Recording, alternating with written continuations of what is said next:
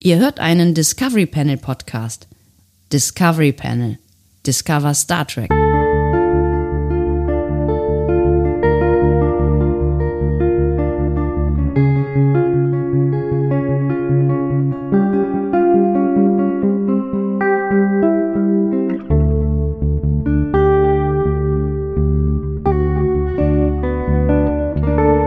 Herzlich willkommen. Wir öffnen das Discovery Panel zu einer unserer und eurer Lieblingsfolgen.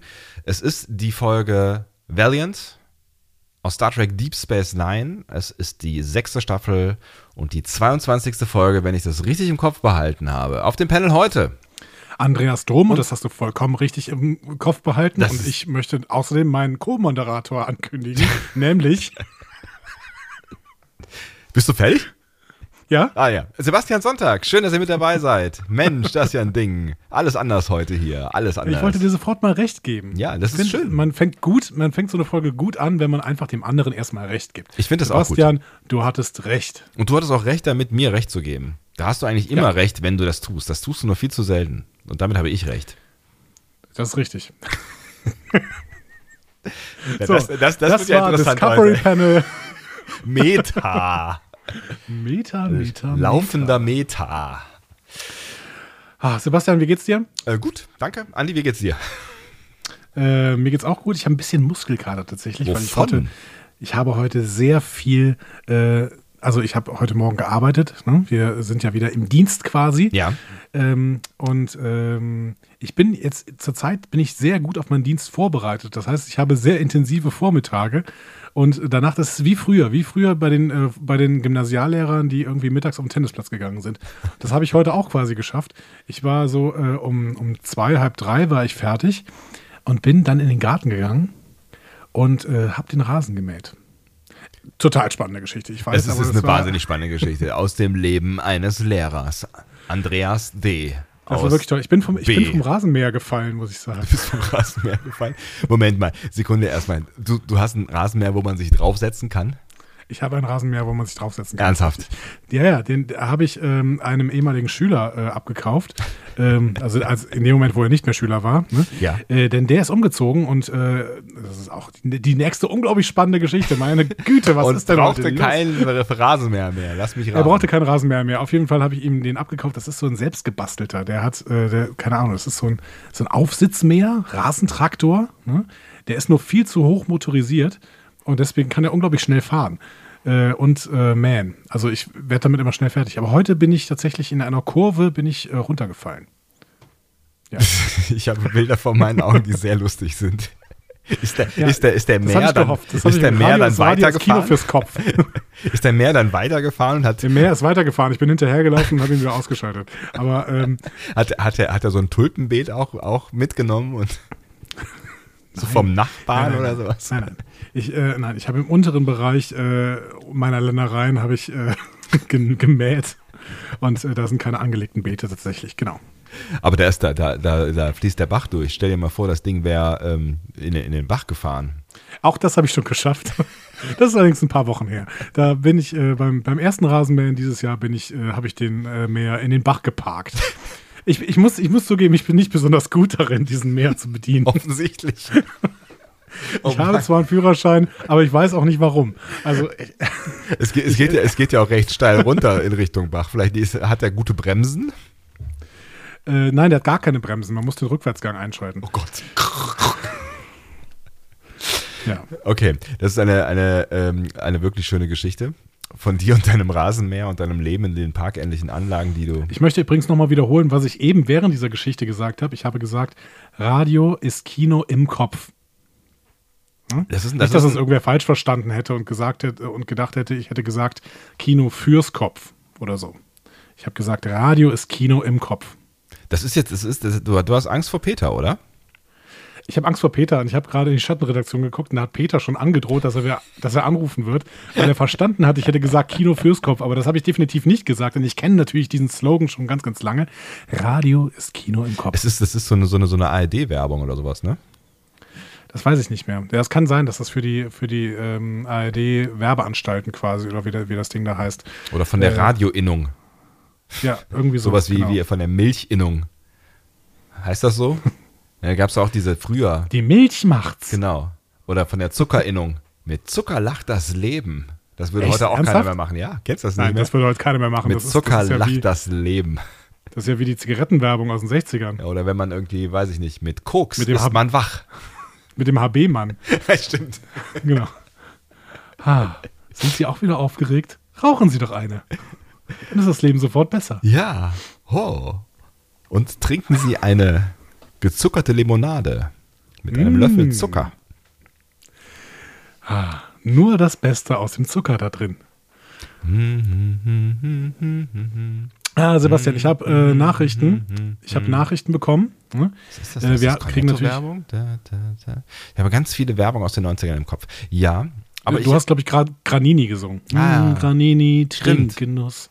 Ein Löffel zum Genießen. Uh, Granini, Trinkgenuss. da ist nämlich das Beste aus der Frucht. Das Beste aus dem Zucker, das Beste aus der Frucht. Das Nur das Beste aus der Frucht. Mm, Granini, Trinkgenuss. Discovery Panel Ähm. intern, heute gesponsert von Granini. Bitte Granini. trinkt Saft. Ecke, Eckes Granini ist übrigens ganz, ganz in der Nähe von mir. Wirklich? Ja, tatsächlich. Ja, ja, da ist so eine Riesenfabrik mitten im Wald. Die kommen aus Eckes NRW? Granini.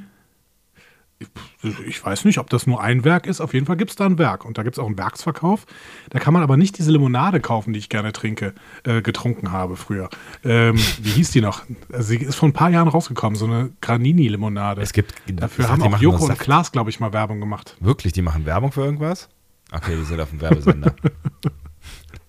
ist ja ein Ah, Ich weiß nicht mehr, wie die Skandal. heißt. Ich weiß nicht mehr, wie die heißt, die Limonade. Aber Sebastian, ich habe ich, ich hab Werbung bekommen. Ich auch. Ich habe eine Zuschrift bekomme, bekommen. Ich bekomme übrigens im Moment, ich weiß nicht, ob, habt ihr das auch? Ich bekomme im Moment andauernd, also ich bin echt, echt relativ, äh, also mein, mein Spamfilter funktioniert ganz gut und alles, was da noch am Ende durchkommt, ist gar nicht mal so viel, also fast nichts.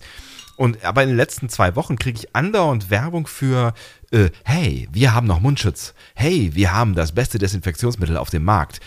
So ein, so ein, so ein Scheiß. Ist das, ist das, ist das gerade, kommt, geht das gerade rund oder äh, habe ich einmal zu Bei mir viel kommt das- gegoogelt? Ich weiß nicht, ob das bei mir im Spam äh, landet. Da gucke ich nicht nach, aber ansonsten, es kommt nichts durch den Spamfilter. Verrückt.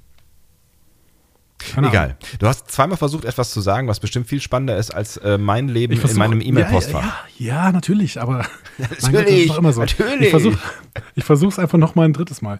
Ähm, Alle guten Dinge sind drei. ich habe eine wunderbare auch. Zuschrift bekommen, Eine die sich auf den wunderbare heutigen Zuschrift. Cast bezieht. Äh, Wie soll das gehen? Sehr, Aus der Zukunft? Ja. Nee, das war sehr, sehr schlau. Der liebe Kai hat uns nämlich was geschrieben und hat dabei geschrieben, vielleicht könnt ihr diese Frage ja in eurem heutigen Livecast beantworten. Ich würde mich freuen. Ist der Kai denn dabei? Tja, wie viel Ich hoffe, dass der Kai dabei ist. Ja. Ja. Gar nicht. Ihr könnt übrigens gerade, äh, ihr könnt immer noch äh, in die inoffizielle Discovery Panel Telegram Gruppe gehen, unsere Schattenredaktion. Ähm, ich weiß noch nicht genau, wie man da reinkommt. Man Man, muss, glaube ich, bei Telegram irgendwie Discovery Panel suchen. Genau. Aber vielleicht kann das irgendwer auch von denen auch gerade mal irgendwie schreiben. Ich weiß nicht genau. Wohin denn? Wieso, wie sucht man das denn? Man sucht oben einfach, äh, da ist ein Suchfeld in Telegram und da tippst du einfach Discovery Panel ein. Das ist ganz so, einfach. Genau. Oder ihr schreibt Also einfach äh, einen Kommentar auf discoverypanel.de, das bringt gar nichts, weil da ist ja nicht mehr der Link drauf. Was ist denn hier Nee, los? ich habe den, ich hab den Beitrag nicht veröffentlicht. Aus ähm, äh, strategischen Gründen, damit weniger Aus Leute zuhören. Genau. Ich wollte, ich wollte nur Leute von Twitter und ähm, in, aus Telegram haben. Heute wird Facebook und Instagram werden kategorisch ausgeschlossen. Respekt. So. Sieht man auch an den Hörerzahlen übrigens. Das Mark Zuckerberg. Scheint, das scheint ein, ein genialer Schachzug gewesen sein von, von dir. Nicht wahr? Ich habe irgendwo einen Zu vergessen. Aber guck mal, es ist sofort jemand in die Telegram-Gruppe gekommen, während wir das erzählt haben. Also weil wir das erzählt haben. Meinst du? Ja. Und es war der Kai. Kai, bist du das, der uns geschrieben hat? Bitte, sag das mal gerade. Dann haben wir nämlich genau das Richtige äh, geschafft durch unsere dumme Laberei. Ja, eben. Und die Blogleser. Tau Tau sagt da richtige Dinge. Was ist denn, was ist denn bloß mit denen? Das ist, das ist Ja. eigentlich unsere, unsere wichtigste Zielgruppe. Für die machen wir eigentlich den, äh, den Podcast. Das ist richtig. Er sagt, ja, das bin Ich ich. schäme mich auch ein bisschen. Ja, Kai, äh, das ist toll. Dann darf ich jetzt einfach deine Nachricht vorlesen.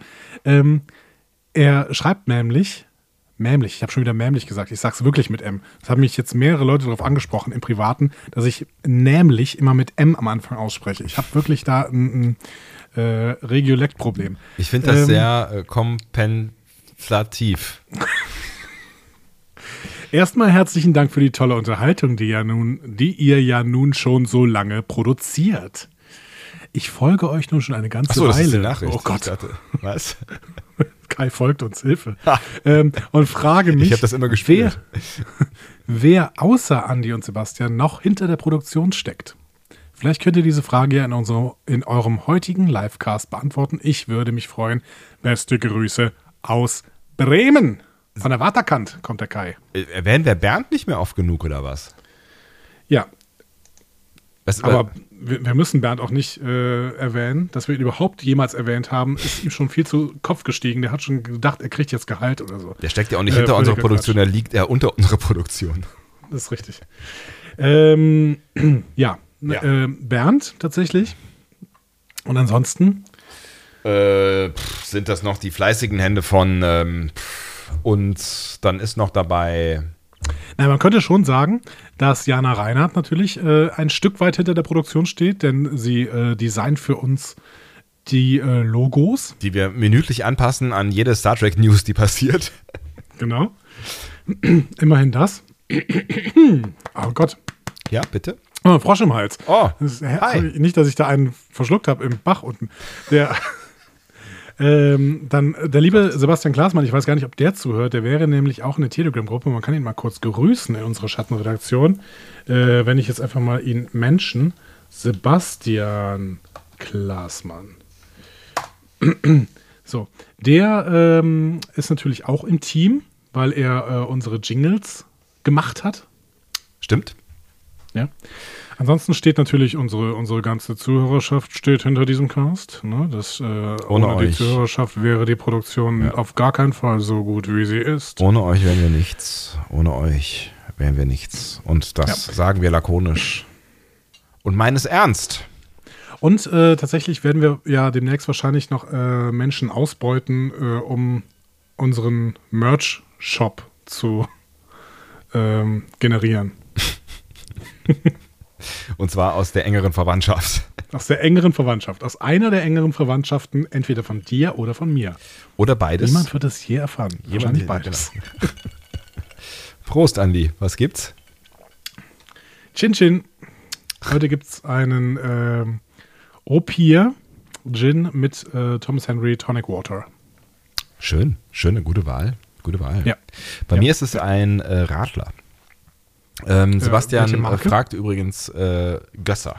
Gösser Natur. Radler Oh ja. Klassik. Sehr, sehr, sehr leckeres Radler, finde ich auch. Ja, er hat auch den besten Slogan auf dem Bier, den ich je gesehen habe. Gut, besser, Gösser. Äh, mein, mein Lieblingsslogan auf einem Bier äh, kommt aus Österreich. Liebe Grüße an unsere österreichischen Hörer. Was war Äh, das denn? Das war eine Halskrankheit. ähm, ähm, und äh, das ist von, von dem Bier namens Schwächerter. Das Bier namens Schwächerter hat nämlich den Slogan Recht hat er. und das mag ich sehr gerne. Ich mag es einfach, einen Schluck von diesem Bier zu nehmen, zu sagen, Schwächerter. Recht hat er. Gott, da haben, da haben Leute wirklich Geld für bekommen wahrscheinlich. Ne? Ja, wahrscheinlich. Es ist fast so gut wie Discovery Panel Discover Star Trek. Da, da, da, da, da, da, da, da. Sebastian äh. Klaasmann fragt, was du von ihm willst. Der hat, glaube ich, nicht mitbekommen, dass wir einen Livecast machen. Ja, ich dachte, die Schattenredaktion ist jetzt so schlau und, ihm, äh, und würde ihm das kurz erklären, aber leider haben die schon alle wieder abgeschaltet. Ja, natürlich Keine Ahnung ab. warum. Es, es passiert ja auch kein Inhalt hier. Es passiert ja einfach nichts. Es passiert Ja gut, auch dann würde ich doch sagen, starten wir bald mal den Inhalt rein. Es ist ja schon 21.41 Uhr, meine Güte, Wie ist denn Sebastian. das denn passiert? Das weiß ich auch nicht. Haben wir, haben wir vorher noch irgendwas zu klären? Haben wir alles abgearbeitet? Können wir eigentlich sofort in die Folge starten? Also sofort, Valiant. sofort ist, äh, ist äh, ein, ein dehnbarer Begriff offensichtlich. Aber ähm, es ist maximal eine Viertelstunde, würde ich jetzt sagen, die wir, die wir jetzt uns hier vergnügt haben mit vergnüglichen Themen. Gibt's, gibt's Also mir hat es auch Spaß gemacht, immerhin. Immerhin, das ist einer. Ja, Punkt. Punkt. Punkt.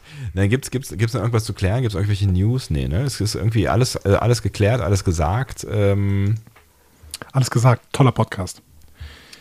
das hast du jetzt nur gesagt, dann, äh, weil wir die dann äh, äh, quasi äh, featuren können oder cross-promoten können. Genau, genau, genau. Was auch immer ich da jetzt. Menschend. Menschen können wir die. Menschen, genau. Es menschelt gerade. Uh. Du lässt aber heute auch keinen liegen, das gefällt mir wirklich gut. Ja, du, äh, wer kann, der kann, sag Wer ich kann, mal. der kann. Sag ich mal. Ja, komm, So, dann, dann lass uns doch. Valiant Dann zu lass uns Deutsch. doch in diese. Valiant. Zu, wirklich? Nicht Valiant? Ist das nicht ein Heizungshersteller? Ähm, oh Gott, wie heißt der denn nochmal? So ähnlich, Ähm, oder? Weiland heißt der. So. Weiland. Herzlich willkommen zu Star Trek Weiland. Ähm, genau. Soll ich dir irgendwas über diese Episode erzählen? Oh! Es reißt mich echt immer mitten von dem Stuhl.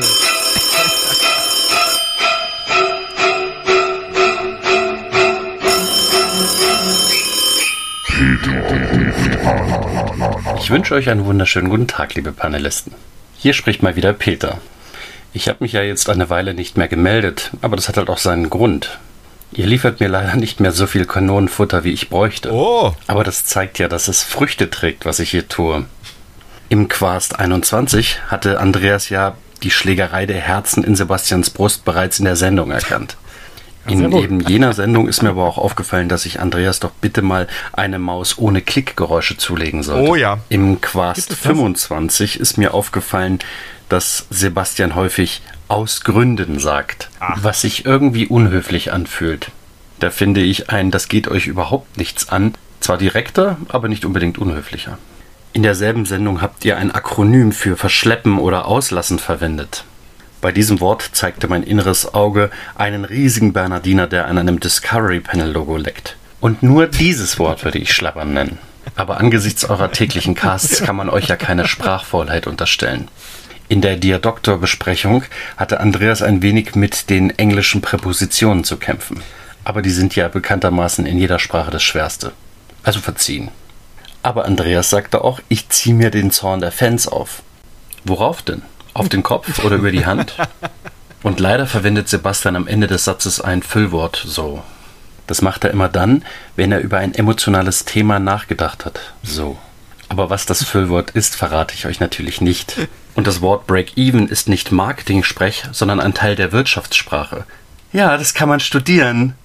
Tut mir leid, dass meine AB-Ansage jetzt so lang geworden ist, aber ihr quatscht mir ja sowieso immer rein.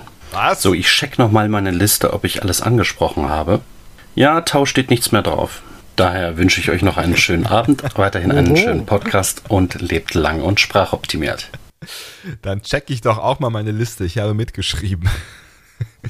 Es, Es gibt Mäuse ohne Klickgeräusche. es gibt Mäuse mit weniger Klickgeräuschen, aber es ist ein elendes und ewiges Thema tatsächlich, ähm, weil ähm, ich äh, auch in einem, ich arbeite, habe ich es schon mal erwähnt, dass ich in einem Radiosender arbeite, ähm, ich auch in einer Doppelmoderation, mittlerweile mehrere Doppelmoderationen bin und wenn man dann quasi ähm, irgendwas tippen will, während der andere irgendwas ähm, sagt, dann ist das immer doof. Also es gibt verschiedene Versuche in einem dieser Radiosender, das möglichst ähm, low zu halten, aber es gibt tatsächlich auch ähm, verschieden starke ähm, äh, Klick, Klick, äh, also Klickgeräuschmäuse, Mäuse mit Klickgeräuschen. Es ist jetzt ist jetzt total äh, uninteressant für die äh, Zuhörer, die äh, nicht technikaffin sind. Aber ich habe heute ein Video im Netz gesehen. Ähm, es gibt wohl einen neuen Nvidia Audiotreiber, der sich auch über alte Grafikkarten, also äh, halbalte Grafikkarten von Nvidia betreiben lässt, der äh, alle Nebengeräusche rausfiltert. Und das wurde dann bewiesen von so einem Typen, der mit so einem riesigen Ventilator vor seinem Mikro stand und auf der anderen Seite auf, auf, seinen, äh, auf seine Tastatur rumgetippt hat, auf der Maus rumgetippt hat und dann irgendwann, äh, glaube ich, da keine Ahnung, hat irgend so Hupe gedrückt oder sowas. Alles Mögliche. Es wurde komplett rausgefiltert. Es und die Soundqualität äh, leidet nicht darunter. Das muss doch total Nein, dacken. es war irgendwie. brillant und äh, es hat jemand, der im Sendegate normalerweise äh, unterwegs ist, hat tatsächlich äh, gepostet, dass das ähm, Sendegate ist eine Podcast-Community für den Fall, Genau. dass ihr das nicht kennen solltet. Ähm, ist aber auch nicht weiter schlimm, wenn ihr es nicht kennen solltet, weil das ist interessant, Genau. wenn man Podcast macht. Exakt, genau. Und äh, jemand, der da aktiv ist, meinte, das könnte eventuell äh, so ähm, ein, ein, ein Meilenstein in der Entwicklung sein und äh, ein, ein Changer für alles. Das glaube ich ja erst, wenn ich es höre. da, da, dafür, für dieses Changer für alles wird Peter mir wieder schreiben, da bin ich mir ganz sicher. Aber es gibt, es gibt auch Mäuse komplett ohne, um da mal wieder zurück aufs Thema zu kommen, auch komplett ohne Klickgeräusche. Zum Beispiel ähm, die, die Apple Magic Maus, äh, die hat ja Touch, ne? Also die kann auch klicken, aber die kann auch touchen. Also sowas, oder Ja, du kannst ja auch äh, irgendwie Das so ist ein, ja Apple. so ein Touch, Touch äh, und? es gibt bestimmt auch sowas von für, für ähm, äh, andere, wie heißen die, wie heißen denn nicht Apple-Computer? PCs. PC. guck, mal, guck mal kurz in unsere Schattenredaktion. Ich werde das nachher auch für unsere äh, Hörer, für unsere Podcast-Hörer, äh, werde ich das mal unter dem, äh, unter der Folge verlinken. Ah, Das ist äh, dieser Typ, ne, genau, er haut nachher auch noch mit einem Hammer auf den Tisch und man hört nichts. Also Ich- das ist ja. das unfassbar. ich kann es leider jetzt gar nicht abspielen, aber ich werde es tun, ähm, sobald ich es kann, äh, wenn dieser Podcast hier vorbei ist. Also ich kann es abspielen, aber ich höre halt nichts. Oder Das kon- nennt sich ich kann es vielleicht umstellen, dass Nvidias es hier aus diesem komischen Lautsprecher RTX rauskommt. Voice. Es, äh, wir haben wirklich gerade äh, ziemlich viel Werbung im Podcast, ne? Ja, das also stimmt. ist alles Werbung, für die wir kein Geld bekommen. Sind wir Ja. eigentlich bescheuert? Ja, total bescheuert, weil wenn wir irgendwas wollen, dann Geld. Das habt ihr jetzt mitbekommen. genau. Ähm, äh, Klickgeräusche, äh, du kannst ja auch so, ein- so ein Trackpad, äh, ne? so, das, das, auch das kenne ich jetzt primär von Apple, aber das bei Apple funktioniert echt ganz geil. Ähm, und das gibt es bestimmt auch für PCs. Aber ich bin total zufrieden mit meiner schönen Microsoft-Maus hier. Hm, eine Microsoft-Maus. Ja. Ich sitze ja auch an einem PC aus Gründen. Das ist total unhöflich, wenn du aus Gründen sagst. Aber das ist, das ist, weißt du, das, ich, ich, es ist, ich, ich bin da auch irgendwie, also irgendwie lässt mich das schon auch ein Stück weit kalt, was, was dieser Computer hier mit mir macht und ich bin irgendwie angeregter, wenn ich vor einem Mac sitze. Also weißt du, das ist so, es, es ist, es ist so ein, es ist näher so, weißt du? Verstehst du, was ich sagen will? Habe ich überhaupt nicht. Nee, ich habe weder akustisch noch inhaltlich, doch akustisch schon, ich habe weder inhaltlich noch, äh, also ich habe überhaupt nicht verstanden, was du mir gerade gesagt hast. Ich gesagt, du hast so abgehakt. Du hast irgendwas währenddessen gemacht. Hast du noch eine Pizza gegessen oder so? Ich weiß es nicht genau. Ich habe versucht, das Füllwort von Peter zu benutzen, äh, so viel es irgendwie geht. Was, äh, So. Ist, ähm, was stand denn hier noch aus Gründen? Ach so, äh, geschlabbert. Ja, geschlabbert. Ich glaube, das schlabbern wir jetzt einfach mal. Also das, will, also das würde ich wirklich nicht, das finde ich ein total schönes Wort. Schlabbern. Schlabbern. Schlabbern. Das kann man noch schön auf, auf äh, das Oh! ist das einzige Wort, was man auf Jetzt hast du ein bisschen geschlabbert. Was, was, man, Schlabbern? was man auf Englisch sagen kann? Badensisch. Ach, Badensisch. Ja, ich weiß, jetzt habe ich alle, alle Badener habe ich jetzt äh, fertig gemacht, weil Badensisch ist ja, glaube ich, äh, äh, ein, ein, äh, eine Beleidigung für alle Badener. Da kenne ich mich nie aus, ehrlich gesagt. Kenne ich mich nie aus. Für mich endet ja Deutschland kurz hinter Frankfurt. Ich weiß nicht, was danach passiert. Oh, jetzt gibt's Hass. Deutschland endet tatsächlich knapp hinter Frankfurt, aber das ist ein anderes Thema. Es ist ein anderes Ähm, Frankfurt. Richtig. Valiant. Ah, Oder, ähm, oder hast du jetzt tatsächlich diesen Twitter-Post äh, geschafft zu hören? was? Nee, nee, das, das funktioniert nicht. Also das funktioniert Okay. nicht, wenn ich, also wenn ich hier äh, mit meine Soundkarte benutze, um andere Dinge zu tun, äh, was ich gerade tue. Ähm, ich wollte nochmal herzlichen Dank sagen, Peter. Das war wirklich eine sehr schöne und sehr amüsante äh, Nachricht. Und, Das war's, das ist richtig. ähm, es, es hat gar nicht so weh getan. Vor allen Dingen hast du ja bisher mit einem Lob reingegangen, ähm, was aus, aus Feedback ähm, strategischen Gründen schon mal ein, ein guter Move gewesen ist. Da war ich schon mal auf deiner Seite und viel mehr konnte eigentlich gar nicht passieren. Also vielen Dank. Ruf wieder an. Ein bisschen freue ich mich tatsächlich jetzt. Vielleicht ein Stück weit. Peter, bitte ruf wieder an, dass wir keinen Überflieger bekommen. Das war zum Beispiel, das war, glaube ich, schon ein Grund. Äh, und ähm, dann können wir äh, immer besser werden. Bekommt man Discovery Überflieger wie Mums Immer eigentlich? besser. Bitte? Bekommt man Überflieger wie Mums? Ja. Ja. Äh, per, per Kursübertragung. Valiant, Deep Space Nine, Staffel 6, Episode 22. Richtig. Andi, warum besprechen wir denn ausgerechnet diese Episode? Because of Badmiral Michelle. Oh, ein Batmiral. Nein. Also, Badmiral Michelle hat sich diese Folge gewünscht und tatsächlich werden wir nachher im Fazit ähm, zuerst mal sein Fazit über diese Episode hören. Wir geben also vollständig noch- die noch Kontrolle ab. Ja? Wir, also Wir geben ist, äh, vollständig Kontrolle ab. Ja, für Geld Ähm, machen wir alles, das merkt ihr jetzt schon. Wir erklären das gleich auch nochmal, wenn ihr gerade überhaupt gar keine Ahnung habt, was hier passiert. Exakt. Ähm, genau, also wir werden sein Fazit zuallererst hören. Dann werden wir ähm, noch ein weiteres Fremdfazit hören. Das kündige ich dich jetzt schon an, du weißt es noch nicht. Aber äh, ich Das werde es dir jetzt schon sagen. Und dann äh, ist einer von uns dran. Ich bin sehr aufgeregt. Darf Also ich dir erstmal etwas über diese Episode allgemein erzählen, lieber Sebastian? Soll man nicht vielleicht nochmal gerade kurz erklären, was es hier mit dem Batmill und so einem Kram auf sich hat? Also, ich, ich- Mach das doch, mach das doch. Ich lehne mich mal zurück. Äh, ist auch besser so. also es könnte sein, dass ihr das noch nicht mitbekommen haben solltet, wenn ihr vielleicht die Quarantäne-Casts nicht so total intensiv verfolgt habt oder nicht jeden unserer Podcasts hört, was ich jedem nachsehe, vor allen Dingen in dieser komischen Zeit, weil es sind sehr viele Podcasts. Ähm, dann habt ihr vielleicht möglicherweise noch nicht mitbekommen, dass wir jetzt äh, auch die Unterstützung per Patreon dieses Podcasts ermöglichen. Und da gibt es äh, verschiedene Unterstützungsstufen. Patreon ist ein Modell, um ähm, Künstler zu unterstützen. Ähm, also so ist es quasi eine, eine Seite und da kann man dann. Ähm, Was machen wir da? das weiß ich nicht so ganz genau, ehrlich gesagt. Aber es geht, es geht eigentlich primär um Kunst, oder? Es ist eine, eine Kunstunter Künstlerunterstützung. Also es sind hauptsächlich ähm, sowas wie wir. Also kreative Produkte. Ein Ja, Stück weit. okay. Kre kreativen Unterstützung, das ist äh, sympathischer. Ja, gut. Kreativen Unterstützung. Lange Rede, kurzer Sinn. Langer Rede, kurzer Sinn. Genau. wie man das so sagt. sagt man das. So sagt man das. Ähm, genau, und da, da, da kann man äh, uns ab äh, seit kurzer Zeit unterstützen. Und es gibt ja verschiedene Stufen. Und wir haben lange hin und her diskutiert, ähm, ob wir äh, eine Stufe jenseits der 10 Euro anbieten wollen und haben dann gesagt, hey, das ist doch eigentlich ganz witzig am Ende. Wir bieten genau einem äh, Userin, einem User die Möglichkeit, diese Stufe zu wählen für jeweils einen äh, Monat. Also kann, kann man auch mehr, wenn man will, aber ähm, warum sollte man? Ähm, Vielleicht, wenn man sich jeden Monat eine Folge wünschen möchte. Und diesem User, der ist dann ein äh, Admiral slash Batmiral. Äh, wir haben das so nach äh, Ranks ähm, äh, sortiert, unsere äh, Mitgliedsstufen.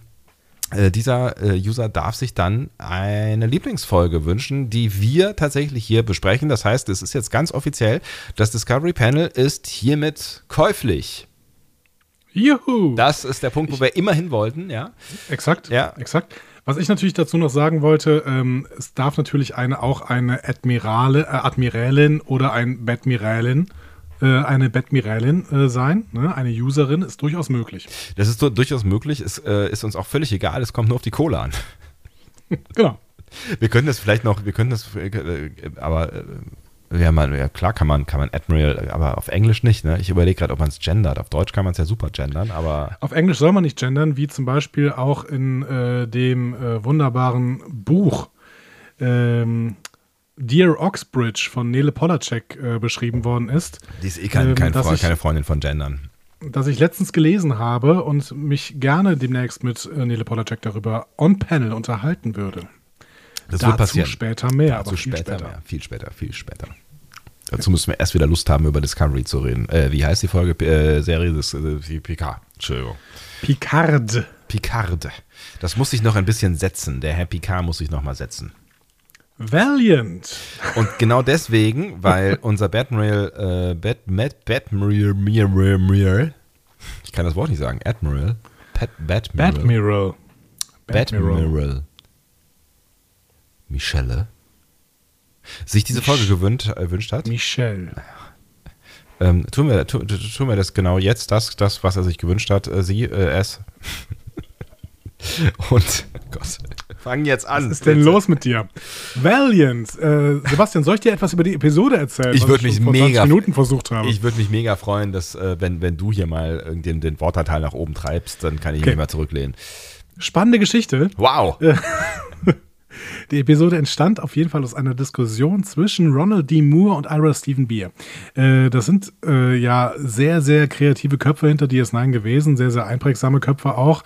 Ähm, und die haben gerade in den späteren Staffeln eben DS9 sehr, sehr stark geprägt.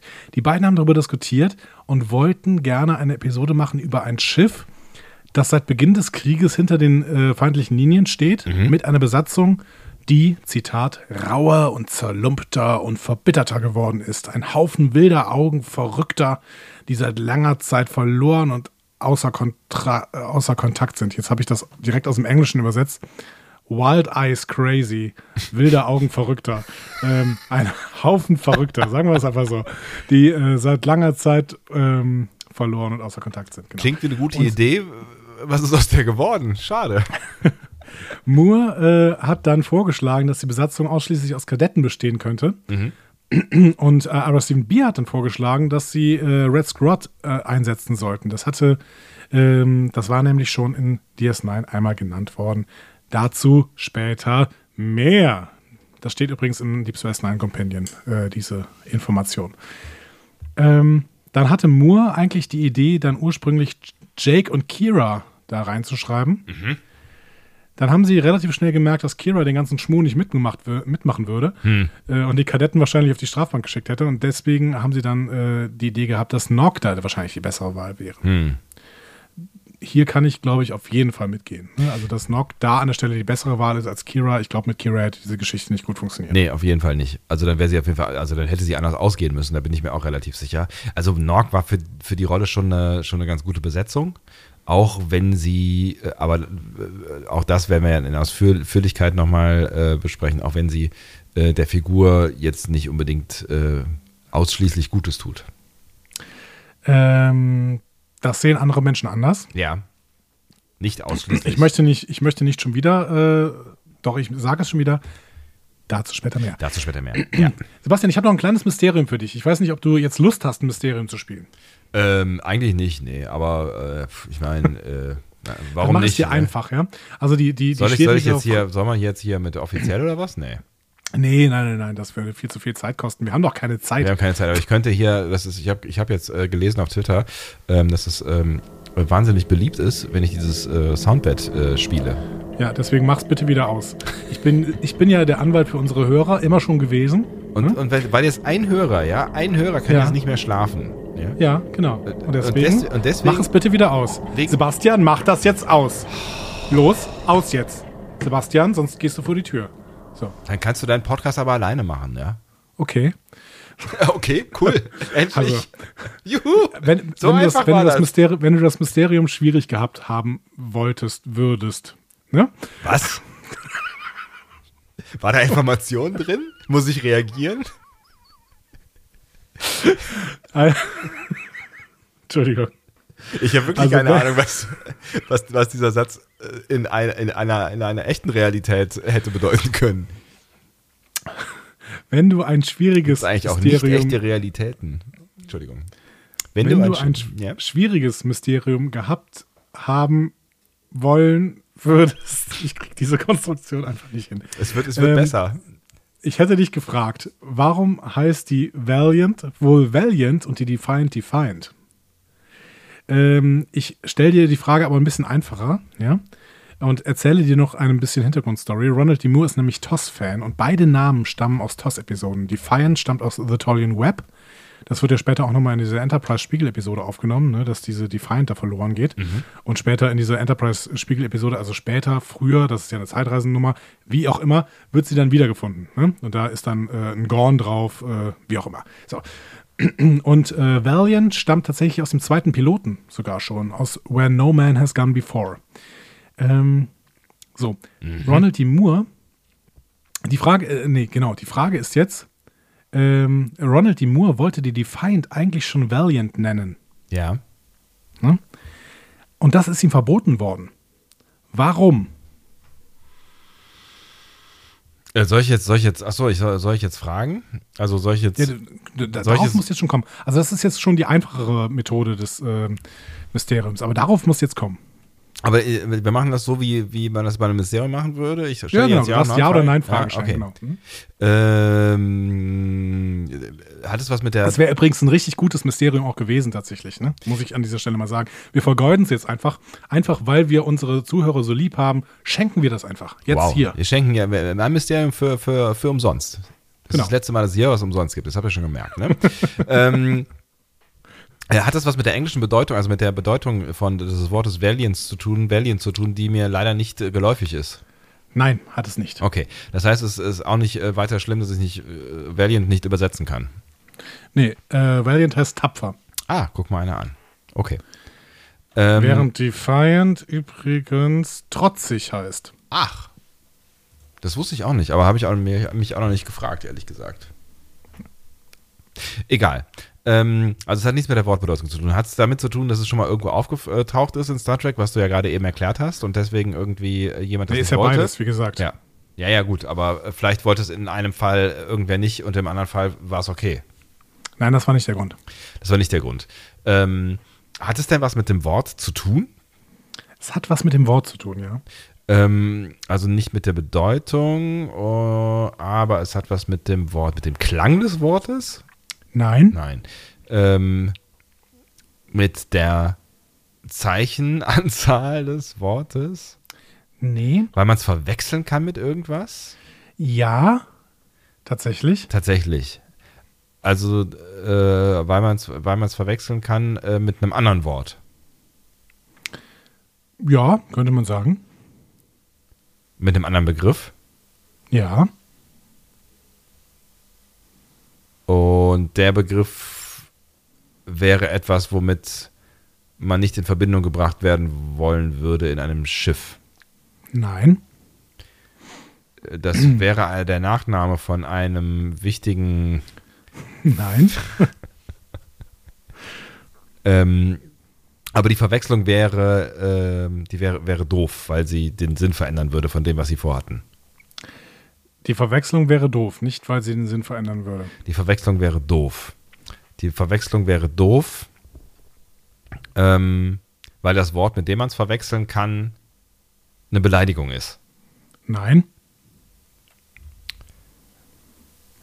Valiant, Variant, Valerian.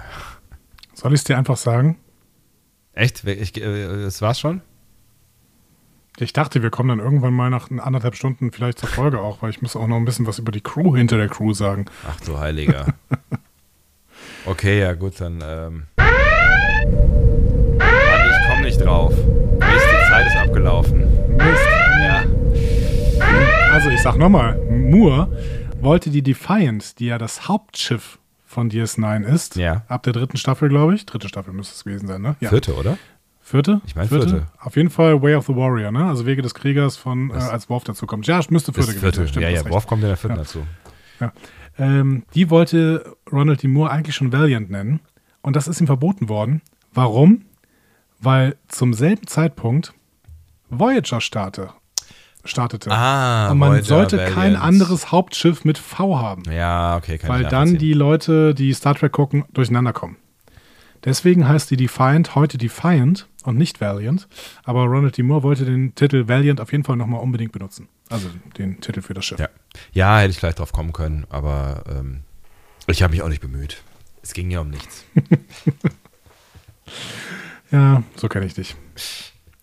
So, talking about Ronald D. Moore, der ist derjenige, der hinter dem äh, Titel Written By steht bei dieser Episode. ja, den kennen wir gut, ne? Ja, war brillant eingeführt. Aber Ronald D. Moore kennen wir wirklich sehr gut, ne? Also da äh, könntest sogar du einige Sachen drüber sagen, richtig? Vielleicht, auf jeden Fall hat er, äh, steckt er hinter sehr vielen äh, Folgen von sehr vielen Serien. Ähm, was ich sonst noch über ihn sagen könnte, das sagst du jetzt. Ähm, genau, also der hat 64 Writing Credits bei Star Trek Hm. insgesamt. 64 ist schon eine relativ hohe Zahl tatsächlich. Ich weiß gar nicht, wie viele Leute da mehr haben. Das müsste sich an einer, an einer Hand wahrscheinlich abzählen lassen, Hm. wie viele Leute mehr äh, Writing Credits haben. Meistens hat er das Drehbuch, äh, oft aber auch die Story geschrieben. Und wenn man mal die Episoden rein äh, durchliest, dann sind da Perlen dabei wie Yesterday's Enterprise, wie Family, wie Data's Day, wie Tapestry, die äh, auf Deutsch Willkommen im Leben nach dem Tode heißt. Ähm, das Serienfinale von TNG, All Good Things. Dann bei DS9 noch zum Beispiel The Search, ne, wo es äh, zum ersten Mal quasi in den Gamma-Quadranten richtig geht. Ähm, Paradise Lost, ähm, die wir vielleicht irgendwann mal besprechen. Also dieses, dieses, diese Doppelfolge Paradise Lost Homefront will ich wirklich nochmal besprechen. Die fand ich richtig, richtig gut. Äh, Trials and Tribulations ist von äh, Ronald D. Moore, Mhm. beziehungsweise zumindest hat er mitgeschrieben. In the Pale Moonlight hat er mitgeschrieben. Hm. Ähm, It's Only a Paper Moon. Also wir können schon sagen, dass er gut für die Hälfte aller bisher besprochenen Lieblingsfolgen zumindest mitverantwortlich war. Ja. Ne? So. Und tatsächlich, deswegen finde ich auch Ronald D. Moore, es wäre so schön, wenn er irgendwann wieder zurückkommen könnte. Ja, es wird aber, es wird ja, wird ja, gibt ja, ja viele Wünsche. Äh, da gab es ja jetzt heute oder gestern noch eine Diskussion bei uns auf äh, Twitter, wer da, äh, das war gar nicht bei uns, das war glaube ich bei den Nerdizisten auf Twitter, wer da ähm, äh, doch bitte wieder zurückkommen äh, sollte, ne, über Brian Fuller und äh, Ira Stephen Beer und so weiter. Ne? Ja, wir hatten ja schon öfter darüber gesprochen. Ja. Ne? Also entweder sind sie richtig dick im Geschäft und dann ist es die Frage, wie wahrscheinlich ist es, dass sie überhaupt zu Star Trek zurückkommen. Ähm, oder sind gar nicht mehr im Geschäft, dann ist die Frage, wie gut sie sind, wirklich. Ja, ja. Ähm, oder sie sind halt nicht vermittelbar wie Brian Fuller. Keine Ahnung. Aber, also keine Ahnung. Äh, Ronald D. Moore hat Outlander danach gemacht, der hat For All Mankind gemacht, äh, jetzt zuletzt bei, für Apple äh, TV Plus, ähm, die ich ja wirklich gut fand, die erste Staffel. Der hat Battlestar Galactica gemacht, natürlich unser All-Time-Favorite ähm, neben Star Trek. Und der Mann ist halt wirklich viel beschäftigt, gehört zum heißesten Eisen der Serienlandschaft und deswegen, jetzt gerade kann ich es mir wirklich nicht vorstellen. Aber wenn, könnte es ja vielleicht sein, dass er so eine Starfleet Academy-Serie macht. Denn der Typ war tatsächlich immer schon extrem fasziniert von der Starfleet Academy. Der hat zum Beispiel nämlich auch die Episode The First Duty geschrieben. Das war eine seiner allerersten Episoden bei TNG. Äh, Und da geht es auch um eine Eliteeinheit. Und ich hatte immer im Hinterkopf, dass es auch schon Red Squad gewesen sein könnte, wo dann äh, Wesley dabei ist. Ne? Das war es aber nicht. Red Ah. Squad kommt tatsächlich erst in ähm, DS9 Da, vor. kommt, da kommt Wesley irgendwie neu dazu, ne? Und das sind auch so hochnäsige. Genau, das heißt, äh, diese, diese Eliteeinheit heißt das Nova Squadron. So. Und das war allgemein die erste Episode überhaupt, in der die Academy ähm, thematisiert, beziehungsweise vor allen Dingen gezeigt wird. Also thematisiert wurde sie, vor, wurde sie vorher schon. Äh, aber diesen Look hat dann äh, Ronald D. Moore erfunden. In TOS wurde schon zweimal über auf die Academy angespielt und auch vorher schon zweimal in TNG. Mhm. Genau. Ja. Ähm, Ja, aber die müssen wir dann generell auch nochmal sprechen. Aber das Genau. wird passieren. Jetzt werde ich hier gerade angepinkt aus unserer Schattenredaktion in TNG. Ja, ich habe mehrfach in TNG gesagt. Was war in, in, in TNG? Muss ich jetzt mal die Schattenredaktion fra fragen. Jetzt lass dich doch nicht aus dem Konzept bringen. Ja, es ist wirklich, ich sollte, ich sollte dieses, dieses, dieses Fenster zumachen. Während, während mir das erläutert wird, äh, erkläre ich euch kurz was über die Regie. Äh, die hatte, achso, das Nova Squadron, da habe ich offensichtlich was von DS9 gesagt. Nein, das war in TNG. Ne? Also The First Duty war eine Episode von TNG. Habe ich so Die war verstanden. relativ früh. Habe ich aber Ja. auch, äh, ja, keine Ahnung. Habe ich vielleicht Ja. auch intu intuitiv so verstanden, Genau. weil ich sie kenne. Ja, genau. Und Ja. Red Squad kommt tatsächlich nur in DS9 vor. Äh, da lasse ich mich auch nicht korrigieren. Regie, Regie dieser Episode hatte Mike WH ähm, geschrieben W-Jar, aber ich habe mir sagen lassen von Experten, dass es Wehar äh, ausgesprochen wird. Von Bernd? Ähm, von Experten. Entschuldigung. Und der ähm, war äußerst beliebt bei den Autoren. Der hat insgesamt 31 Regie-Credits für, für 90er-Jahre-Track. Allerdings erst ab Staffel 5 DS9. Mhm. Ah. Mhm. Danach hat er dann viel Voyager und Enterprise gemacht. Ähm, hat beispielsweise die zweite Folge von Year of Hell gemacht. Die wollen wir auch irgendwann besprechen, Mhm. Ja. auch wenn es tatsächlich meine Lieblingsfolge nicht ist. ja, es ist, Ähm. äh, ist eine, auf jeden Fall eine Folge, die äh, zu polarisieren weiß. Und ich verstehe auch Genau. warum. Ja, genau. Ja. Aber de gerade deswegen können wir sie ja mal besprechen. Ja. Ähm, der äh, hat auch die letzte Ronald D. Moore-Folge gemacht. Das war Barge of Death, äh, Dead, die Barge der Toten. Mhm. Erinnerst du dich mit Bilana, die sich plötzlich auf dem Weg in die klingonische Hölle befindet? Ach, das ist wieder die. die auf, auf diese Folge kommen wir in letzter Zeit andauernd, warum auch immer. Ja. Ja. Ja, die hat Ronald D. Moore geschrieben und deswegen ist er uns auch gut in Erinnerung geblieben. Der Mann ist einfach ein Meister. Ob die Folge so gut war, weiß ich allerdings nicht mehr. Es war eher so ein Kammerspiel. Ich glaube ne? nicht. Ne? Ich glaube, ich, Ich meine glaube auch, nicht, dass dass es so sie, gut- nee, ich meine auch nicht, dass sie so gut war. Ein Kammerspiel war es, glaube ich, aber auch nicht. Da passiert ja relativ viel. Aber es ist ja viel, was Belana da auf der Barke mit diesem komischen Horst ausmachen muss, oder? Tatsächlich glaube ich, dass das gar nicht so viel war. Ich glaube, das war nur ein ganz kleiner Teil der ähm, Episode, während die da auf diesem, äh, auf diesem Fluss da unterwegs Echt? ist. Übrigens nicht ins Stovokor. Die ist in Richtung der, ähm, der, der äh, klingonischen Hölle unterwegs. Aber ich weiß auch nicht mehr genau, wie die klingonische Hölle heißt. Die heißt irgendwas mit K. Äh, Kor, Kor, so heißt sie übrigens. So. Sollen wir in die Folge reingehen? Ja, ich bitte darum. Okay, und dann gehen wir in die Folge rein. Und wir äh, gehen sofort zu Quarks Bar. Ähm, vor Quarks Bar hält mal gar keiner den Sicherheitsabstand ein. Ne? wenn, das, wenn, das heute, wenn ich so heute sowas sehe, dann werde ich immer sofort so kribbelig. So Ohne Scheiß. Ohne Leute. Scheiß. Es ist, geht dir das auch so, ja? Also ich de denke auch immer gerade irgendwie, ähm, also ich komme ich komm ja gar nicht so richtig zu richtig viel, aber tatsächlich ha haben, äh, habe ich äh, zu einer, einem Privatleben äh, Ausflug geschafft ähm, vor ein paar Tagen und habe einen Tatort geguckt. Es gibt ja hier so ein, so ein neues Ermittlerteam in äh, Saarbrücken, glaube ich. Ja? Saarbrücken, Aha. ja. Ich weiß, es interessiert äh, dich äh, überhaupt gar nicht. Ähm, Nee, richtig. aber ich war auch, ich war schon, schon bei den ersten drei Minuten so hart irritiert davon, dass die Leute alle so nah beieinander standen.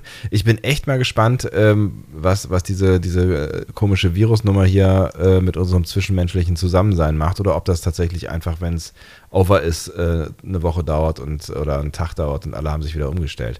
Aber das äh, soll ein anderes Thema sein. Ich war tatsächlich auch irritiert, als ich dieses Gewusel gesehen habe. Aber da sieht man, äh, was das mit unseren Köpfen macht. Vollkommen. Ich finde das total krass. Also ich kann jetzt auch, auch wenn ich teilweise weiß, dass das Familien sind und sowas, ich kann schon nicht mehr sehen, wenn sich Leute auf der Straße irgendwie äh, im Arm halten oder sowas. Das, ist, das ist total strange.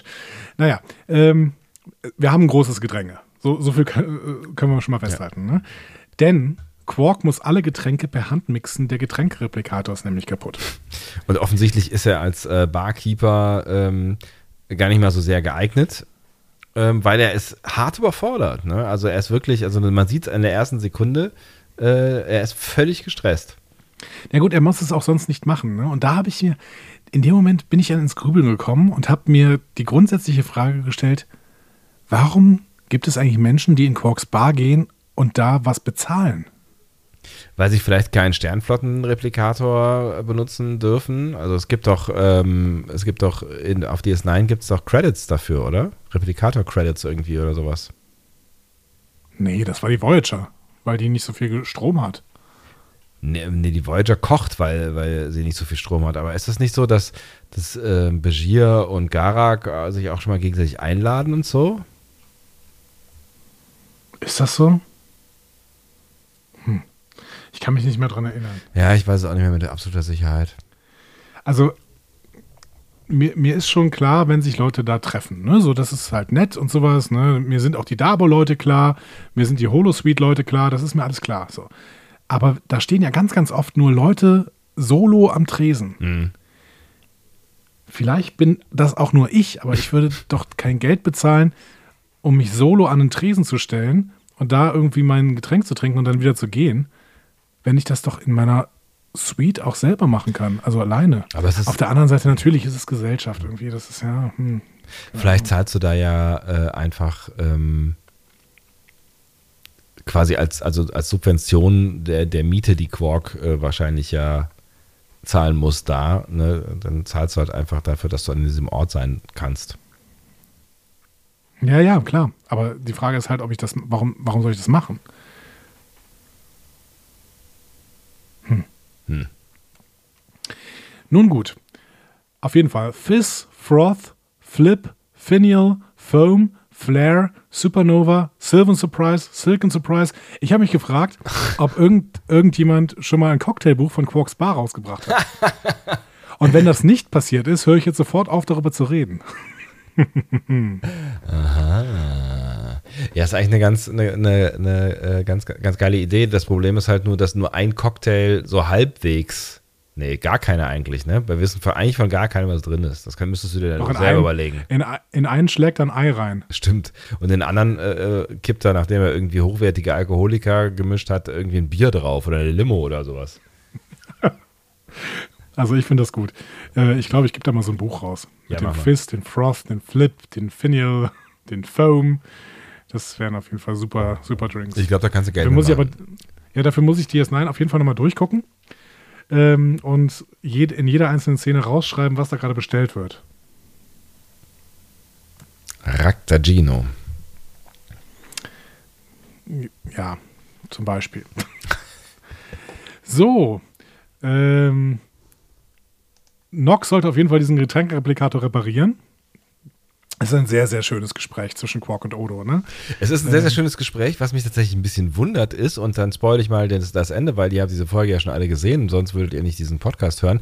Was ich tatsächlich bemerkenswert finde, ist, dass dieses Gespräch, also diese Szene, keine weitere Bedeutung hat für diese Folge und sie auch nicht mehr aufgegriffen wird. Das fand ich tatsächlich Aber ich möchte so die Szene des, ja, ich Ja. möchte die Szene aber gerade deswegen stark machen, ja, tatsächlich. ja, mach sie stark. Ähm, denn wir erfahren ja jetzt, äh, Nog ist auf dem Weg nach Ferengina Mhm. und Jadzia kommt und repariert den Getränkereplikator und Quark ist ein bisschen verliebt und Odo stichelt. Ne? So. Ja. Und ich finde, das ist eine total schöne, geschmeidige äh, Exposition dafür, warum Jake und Nog unterwegs sind. Erstmal. Das stimmt. Ähm, und dann ist es so, so, also es ist so eine Nebenbemerkung. Ne? Nock ist unterwegs, deswegen repariere ich den äh, Replikator. Er hat mir auch schon einen Gefallen getan, sagt Jazia. Und ich finde, das ist so Crew-Gefühl. Und ich finde, du hast Absolut. hier einen vielfachen Effekt. Ne? Hier wird eine Spur in Richtung Quarks Fable für Jazia gelegt. Ne? Hier wird dann gesagt, dass sich die Crew gut versteht und sich gegenseitig Gefallen gibt. Hier wird so ein bisschen gefrotzelt.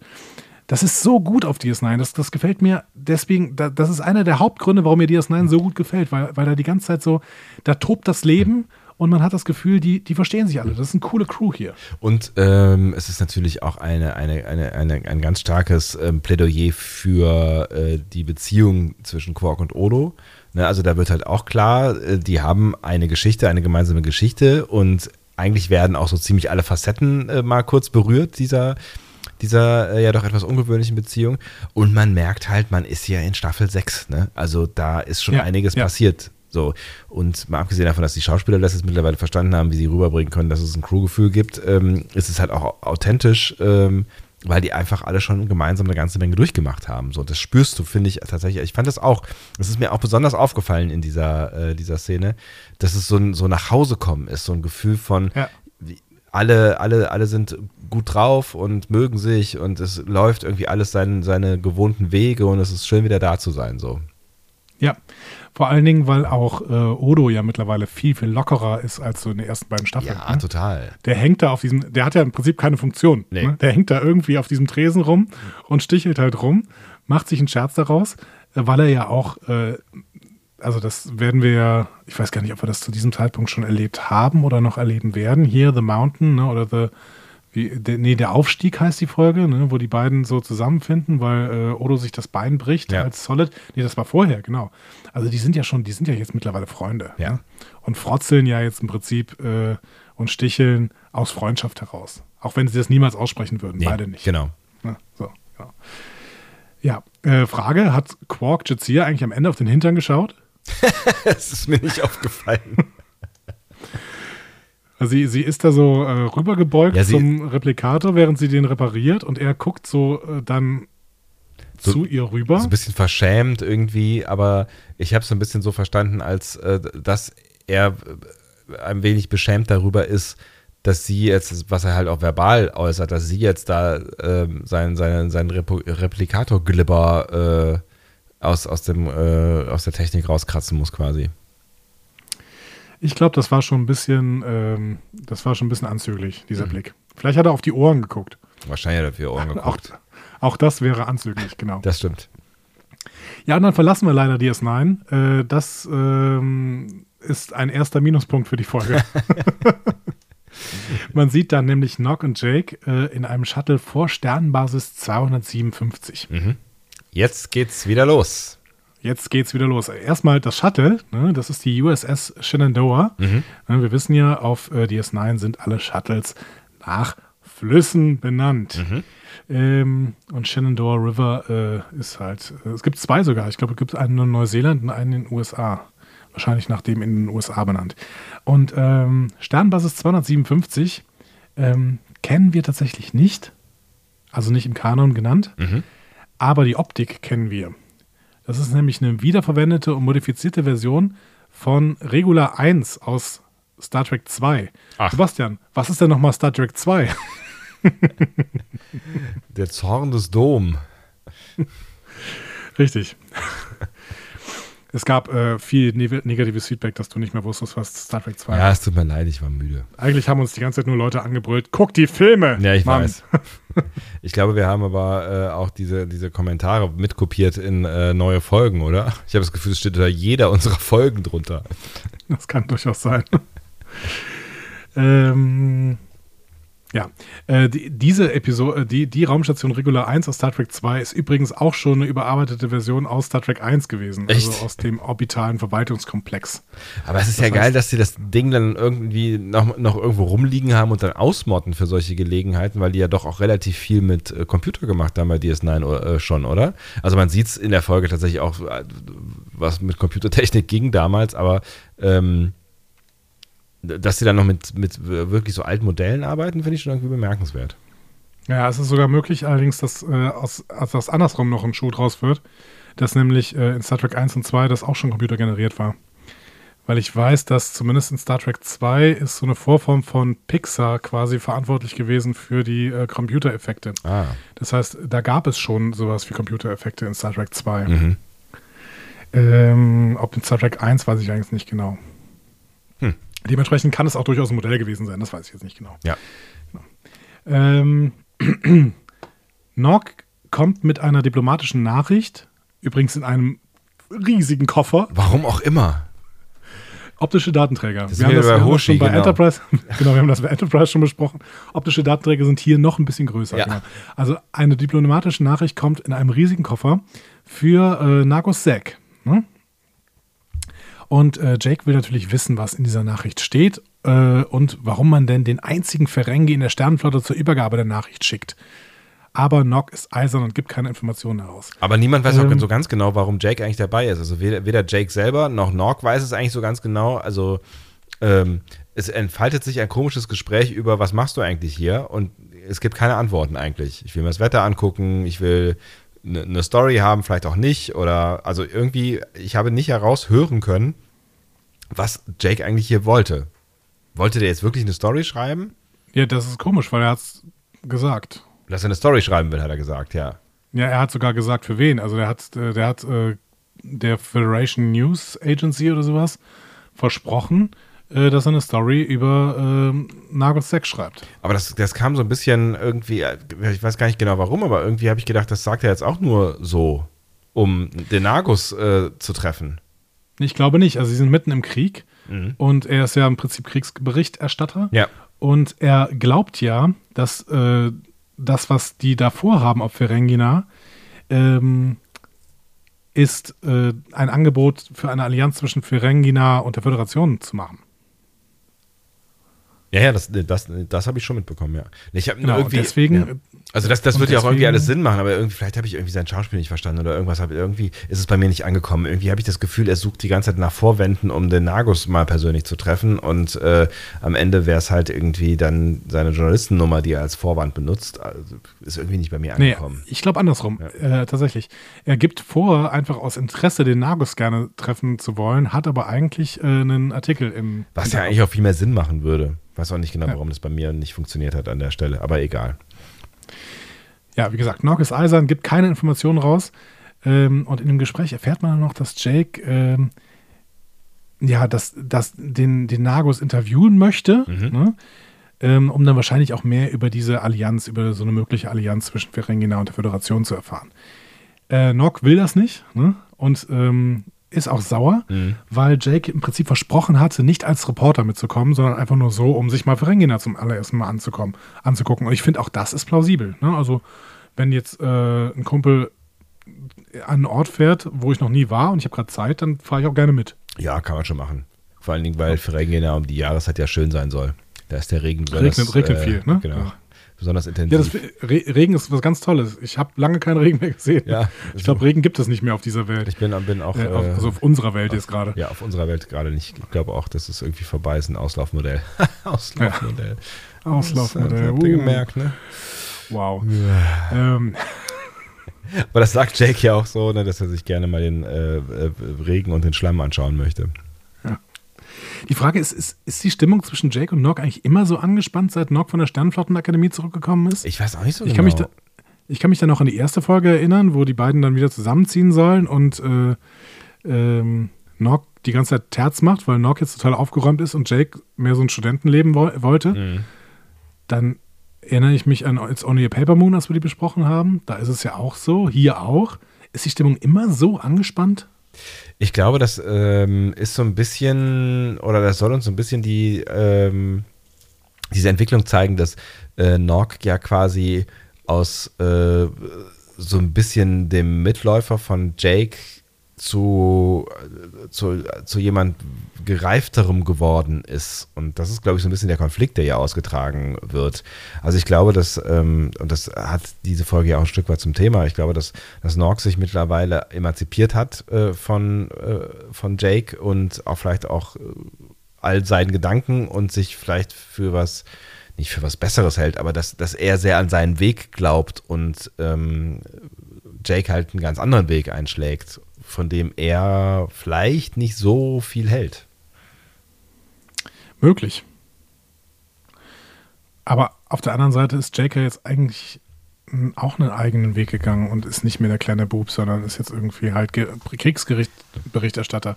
Ja, ich, ich glaube, ich glaub, am Ende ist es so, so ein bisschen eine Coming-of-Age-Nummer so, ne? Also so von wegen, das sind halt zwei, zwei Freunde, die sich ähm, gefunden haben, als sie noch mehr oder weniger Kinder oder zumindest jung waren, so, ne? Und jetzt entwickeln sie sich beide und das, äh, das in verschiedene Richtungen und das führt halt irgendwie ein Stück weit zu Konflikten, aber es ändert ja eigentlich nichts an der Basis, die, die sie gemeinsam haben und die, die kommt ja auch immer wieder durch, so, ne?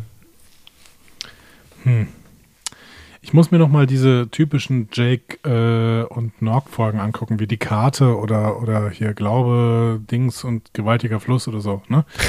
ähm, das, vielleicht ist es da ein bisschen besser. Hm. Also es ist, find ich ich finde es ein bisschen schade irgendwie, weil die beiden waren so gute Kumpels.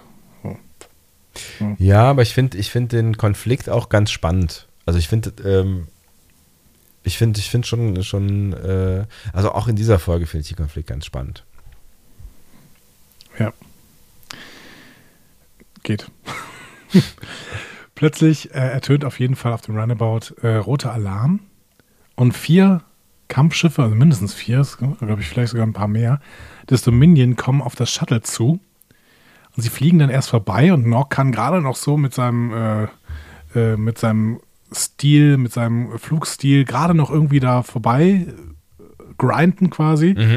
Ähm, ja, und dann denken sie schon, dass sie, ähm, dass sie äh, es geschafft haben. Also er geht auf Warp die- und verschwindet quasi. Ne? Also genau. Und sie wollen dann die S9 rufen, aber der Funkverkehr ist gestört, denn eines dieser Schiffe kommt zurück. Dü, dü, dü. Und wir kommen ins, wir gehen ins Intro. Mhm. Und ja, ich habe es jetzt äh, vor dieser Episode in unserer Pre-Show ungefähr 37 Mal gehört. Aber Mann, habe ich dieses Intro vermisst. Ja, also ich, äh, ich, ich bin immer hin und her gerissen, ob ich die alte oder die neue Version schöner finde. Ich, hab's, ich fand es jetzt schön, die neue Version zu hören. Ähm, finde aber auch nach wie vor die alte echt gut. Ah, ich möchte DS9 auch nochmal sehen.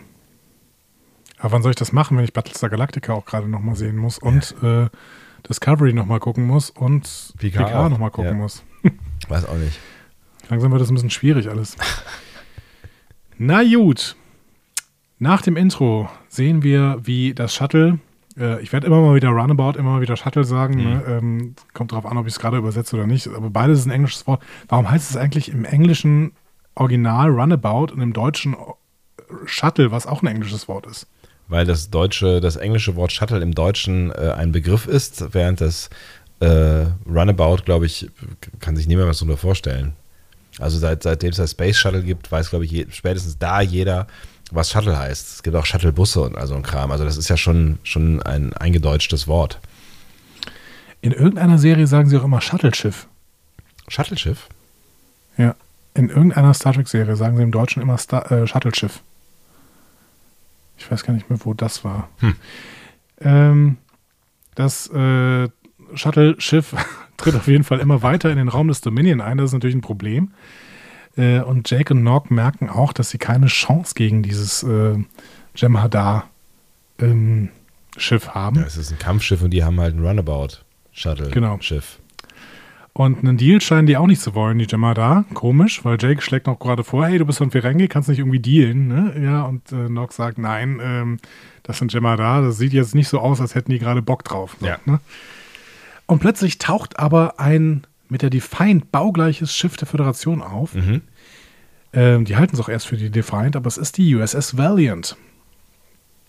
Und äh, Nog und der zu diesem Zeitpunkt schon getroffene Jake, also der ist, da ist irgendeine Konsole explodiert, ähm, werden aus dem Shuttle gebeamt, das dann auch explodiert. Schon wieder ein Shuttle kaputt. Ja, der letzte Auftritt der USS Shenandoah. Hm. Einige Monate zuvor ist DS9 noch auf der Shenandoah äh, evakuiert worden. Also zusammen Komplett? mit Rio Grande. Ja, ja, das, das haben nur die beiden Shuttles gemacht, Rio Grande und Shenandoah. Die haben komplett DS9 äh, evakuiert. Echt krass. Das war, als dieser erinnern. Kampf, als dieser Kampf zwischen dem äh, Paargeist und dem Propheten auf der, ähm, auf dem, äh, oh, wie heißt denn das Ding nochmal? Promenadendeck? Auf dem Promenadendeck, danke, stattgefunden hat. Genau. Da war auch Jake. Ne? Jake war, glaube ich, von dem Paargeist. Äh, Ah, ja, ja, ja. Ich- besessen. ja, genau. Ich Ja. erinnere mich dunkel, ja. ich weiß gar nicht mehr, wer war denn von den Propheten besessen? Das weiß ich nicht mehr. Hm. Ja. Wer weiß ich auch und nicht mehr. ähm, Kai Winn im Zweifel. im Zweifel Kai Winn. Ähm, wir haben aber auf dieser Shenandoah in diesem Moment auch so ein paar Fehler gesehen. Ne? Also in, wenn man mal genau auf die Kamerabewegung achtet und das mal vielleicht so Bild für Bild guckt, dann sieht man bei einem so einen schönen Schwenk ähm, durch, die, durch das Shuttle sieht man plötzlich, ähm, dass die vorderen Fenster entfernt worden sind, damit man das halt filmen kann. Ne? Das Ach, echt? ja, also da ist, da ist ein deutlicher, sichtbarer Fehler drin. Aber das muss man tatsächlich, also man muss es halt schon Bild für Bild gucken, aber dann sieht man es deutlich. Da habe ich nicht, äh, natürlich nicht drauf geachtet. Ja. Ähm, genau, aber grundsätzlich gute Action bis hierhin, fand ich. So. Ja, Oder? ja sah, sah alles, alles solide aus und war auch spannend und so, ja. Ja, und dann kommen wir auf die Valiant. Da werden äh, Jake und Nog von der jungen Kadettin Dorian Collins ähm, auf die Brücke gebracht. Also erstmal begrüßt und dann auf die Brücke gebracht. Und sie merken, der Captain der Valiant ist ebenfalls sehr jung, Mhm. genau wie der Rest der Besatzung. Daraus schließt Nog relativ schnell, und der sieht natürlich auch die Anstecker, die die haben. Das ist Red Squad. So. Ähm, und die wirken gut aufeinander abgestimmt und erledigen das Jem'Hadar-Schiff tatsächlich ähm, auch relativ äh, kompetent. Ja, ne? so. durchaus, ja. ähm, ja, Red Squad. Ich habe eben schon gesagt, das äh, gibt es erst seit DS9 und es wurde ähm, in der vierten Staffel im dem angesprochenen Zweiteiler vorgestellt, ne, in Homefront Paradise Lost. Mhm. damals schon im Prinzip so als eine Art mh, Antagonistentruppe. Das ist jetzt sehr weit hin, äh, Ja. herausgelehnt. Auf jeden Fall haben sie ja diesem Admiral bzw. Badmiral Layton äh, geholfen, äh, so einen Putschversuch gegen den Föderationspräsidenten zu starten. Ne? Also die haben irgendwie, was haben die denn? Die haben irgendeine Stromversorgung oder sowas. Ähm, haben sie äh, korrumpiert oder so. Genau. Ähm, und einer ist von denen, die das damals dunkel, gemacht ja. haben, ist seltsamerweise hier an Bord. Und tatsächlich in genau derselbe Ro selben Rolle, nämlich Riley Shepard. Mhm. Der äh, ist so der Helmsman, also der, der, der, der, der äh, Steuermann vorne. Ja, ah, okay. Also der hat jetzt keine große Rolle, aber er ist an Bord. Ne? Und ich hätte jetzt gedacht, nach diesem Putschversuch, dass die alle irgendwie vom Dienst äh, ähm, freigestellt worden wären oder so. Ja, also zumindest nicht mehr in der Elite-Einheit unterwegs sein äh, würden, so, ne? Aber eigentlich wäre das auch ein, äh, ein Ausschlusskriterium, vielleicht sogar irgendwas, was vor Gericht gehen sollte. Ja. Ja, wir werden uns wahrscheinlich irgendwann diesen Zweiteiler mal vornehmen und dann können wir mal gucken, warum die dann so, äh, warum gerade Riley Shepard da so gut rauskommt wieder. Ne? Hm. Red Squad heißt übrigens eigentlich nicht Red Squad, sondern es heißt eigentlich Cadet Training Squadron 47. Ah, Mensch, das ist ja ein Ding. ist die erste von zwei 47-Sichtungen, also auch wenn sie nur indirekt ist, Mhm. in dieser Folge. Äh, hast du die zweite bemerkt? Nee, glaub, oder? Mal kurz drüber nachdenken.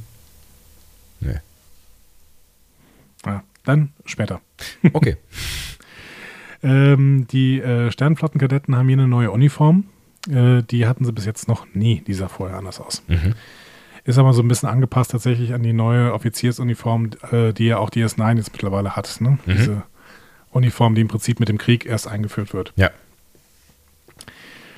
So, Jake und Nock erfahren jetzt, dass die Valiant, ähm, also ich fasse es immer ein bisschen zusammen, was in den nächsten Szenen so ein bisschen Ja. hin und her äh, gespielt worden ist. Die erfahren, dass die Valiant als Schulschiff unterwegs war und den gesamten Föderationsraum umfliegen sollte. Und an Bord waren nur sieben Offiziere zur Beobachtung und 35 Kadetten von Red, Red Squad. Das ist meine Mission. Also, ja, was sagst du dazu? Es ist so ein bisschen, also ich meine, ich weiß ja nicht, wie lange man da unterwegs ist mit Warp 3,2. Ähm, aber es ist so ein bisschen Vergeudung von Ressourcen, oder? Also auch wenn da ne, diese sieben Offiziere, die dann da an äh, Prost an, äh, an Bord äh, verschimmeln, nur für die Ausbildung. Naja, gut, ich meine, auf der anderen Seite kannst du natürlich auch sagen, okay, vielleicht hätten sie sonst irgendwie in der Sternflotte, äh, Sternflottenakademie irgendwie rumgehangen und hätten sie da ausgebildet. Aber ähm, ja, keine Ahnung, aber die, ist schon eine etwas seltsame Mission, ne? So einmal quer durch den Föderationsraum zu fliegen. Keine Ahnung. Was glaubst du denn, wie lange wären die denn unterwegs? Das weiß ich nicht, das können findige Leute bestimmt rausfinden. Hm. Ähm, ich möchte es noch ein bisschen drastischer formulieren. Ja. Ähm, du bist ja jetzt gerade sehr zurückhaltend gewesen. Das zeichnet dich ja auch aus, äh, vom Charakter her. Ja, ne? ich bin, ich bin die Zurückhaltung in Person, ja. Genau. Man nennt mich scharf. Ich möchte sagen, das modernste Kriegsschiff der Flotte, als solche wird dir die Feind nämlich vorgestellt. Ne? Oh, ja, mit okay. Tarnantrieb. Ja, ja, ja. Ne? Wird mit Kadetten auf einen Rundflug rund um die Grenzen der gesamten Föderation geschickt, obwohl es nur Warp 3,2 fliegen kann, mitten im Krieg. Wobei es, äh, das mit dem Warp 3, äh, 3,2 ist, äh, ist ja offensichtlich ein Fehler, ne? Ja, aber der Fehler scheint ja schon die ganze Zeit zu bestehen. Das heißt, als auch, auch als sie losgeflogen sind. Ach so. Das ist doch total Hanebüchen. ja, es ist ziemlich das ist doch hanebüchen. Quatsch. Ja, das mit dem, mit dem, mit dem, du hast völlig recht, das mit dem, ähm, mit dem, mit dem äh, quasi Vorzeigeschiff, mit, mit dem Elite-Schiff, das ist natürlich völliger Bullshit eigentlich, ne? Da hast du völlig recht. Warum sollte man die da, ne? Ja, die war halt noch nicht fertig, ne? Also die Defiant. Als die, dann hat O'Brien da irgendwas dran gebastelt, das erfahren wir ja auch später, und dann konntest du schneller fliegen. Ja. So, aber offensichtlich ist die, äh, die Valiant ja auch noch nicht fertig. Dann lass Aber mal. es ist so ein extrem modernes Kriegsschiff, das auch eine Tarntechnologie hat. Ich war gut, das hatte die, äh, die, die Defiant. Das sieht man jetzt bei der Valiant nicht. Ähm, Aber hat die, die, die Feind die nicht wegen irgendeines Abkommens äh, zwischen wem denn ja, noch zwischen den? Romulanern, genau. Zwischen die den Romulanern? das erlaubt. Die Romulaner müssen das ja auch erlauben, weil das ja Teil des, der, der Abmachung war, äh, die auch die neutrale Zone beinhaltete. Aber dass ist die das, Föderation keine Tarntechnologie benutzen darf. aber ähm, hat deswegen nicht nur die, die Feind das Ding? Das kann gut sein. Ja, ja, sage ich ja. Kann gut sein. Achso, okay, dann habe ich gerade falsch Auf der anderen Seite sagen sie jetzt gerade, dass die Valiant sich äh, auch an so ein Jemadar-Schiff anpirschen kann. Also, ja, man sieht keine Tarntechnologie, sage ich ja. Deswegen äh, wollen wir das mal nicht unterstellen. Aber auf jeden Fall ist es ein modernes, schnelles Kriegsschiff. Ja. So. Ähm, also schnell ist so, also zumindest wendig. Schnell ist es ja offensichtlich nicht mit 3,2. Ja, aber dann später. Ja. Ähm, genau. Also ich finde es find schwierig. Und dann erfahren wir weiter. Jake und Nock äh, erfahren die Geschichte, dass bei einem Kampf mit dem Dominion ausgerechnet die sieben Offiziere den Tod fanden. Niemand anderes. Ja. Ja, gut, das wissen wir nicht, ne? Also, das wird, wird wohl nicht erwähnt. Das hat er nicht erwähnt. Kann ja auch sein, Ja. dass irgendwie fünf Kadetten gestorben sind. Genau. Ähm, und der ursprüngliche Captain übertrug dann dem Kadetten Tim Waters äh, das Kommando. Und Waters beförderte daraufhin die übrigen Kadetten und nun kommandieren diese die Valiant. Ähm, das hat Waters übrigens der Föderation aber niemals mitgeteilt. Und ich habe mir in dem Moment gesagt, Moment mal, das ist doch exakt die Geschichte von JJ Track 1. Und zwar wirklich eins zu eins. Ein modernes Föderationsschiff fliegt mit ein paar Ausbildern und nur Kadetten los. Dann sterben die Ausbilder und die Kadetten übernehmen das äh, Schiff. Und einer dieser Kadetten ist äh, auch noch ein Egomane. so. Du hast recht. Du hast recht. Das ist ja geil. Ja, eigentlich ist es genau die gleiche Story. Du hast völlig recht. Ja, sie geht nur anders aus. Jetzt können wir uns nachher überlegen, ob es cooler ist, wenn der Egomane nachher der große Held der Sternflotte wird oder der Egomane stirbt. Das können wir aber nachher noch besprechen. Das können wir nachher noch besprechen und vor allen Dingen äh, auch, was das, das Mindset des Egomanen äh, angeht. Ja, genau.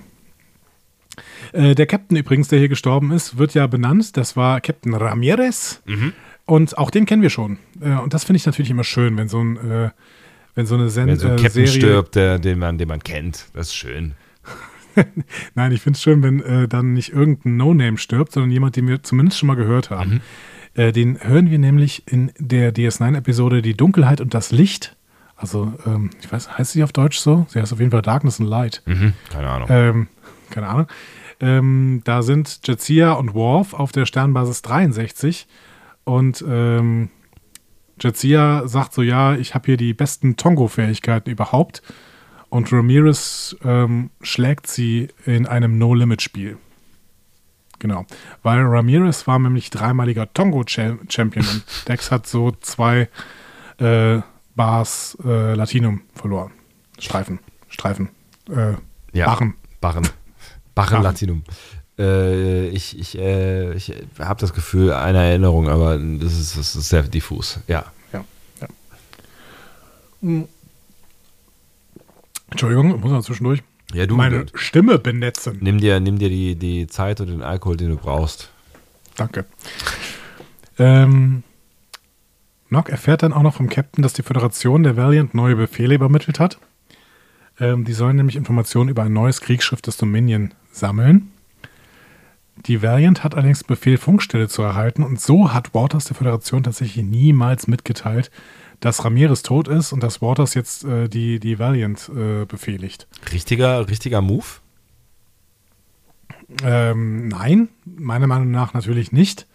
Ähm, er hätte das definitiv sagen müssen und beziehungsweise hätte zurückfliegen müssen zum nächsten äh, Punkt. Keine Ahnung, zur nächsten Raumstation.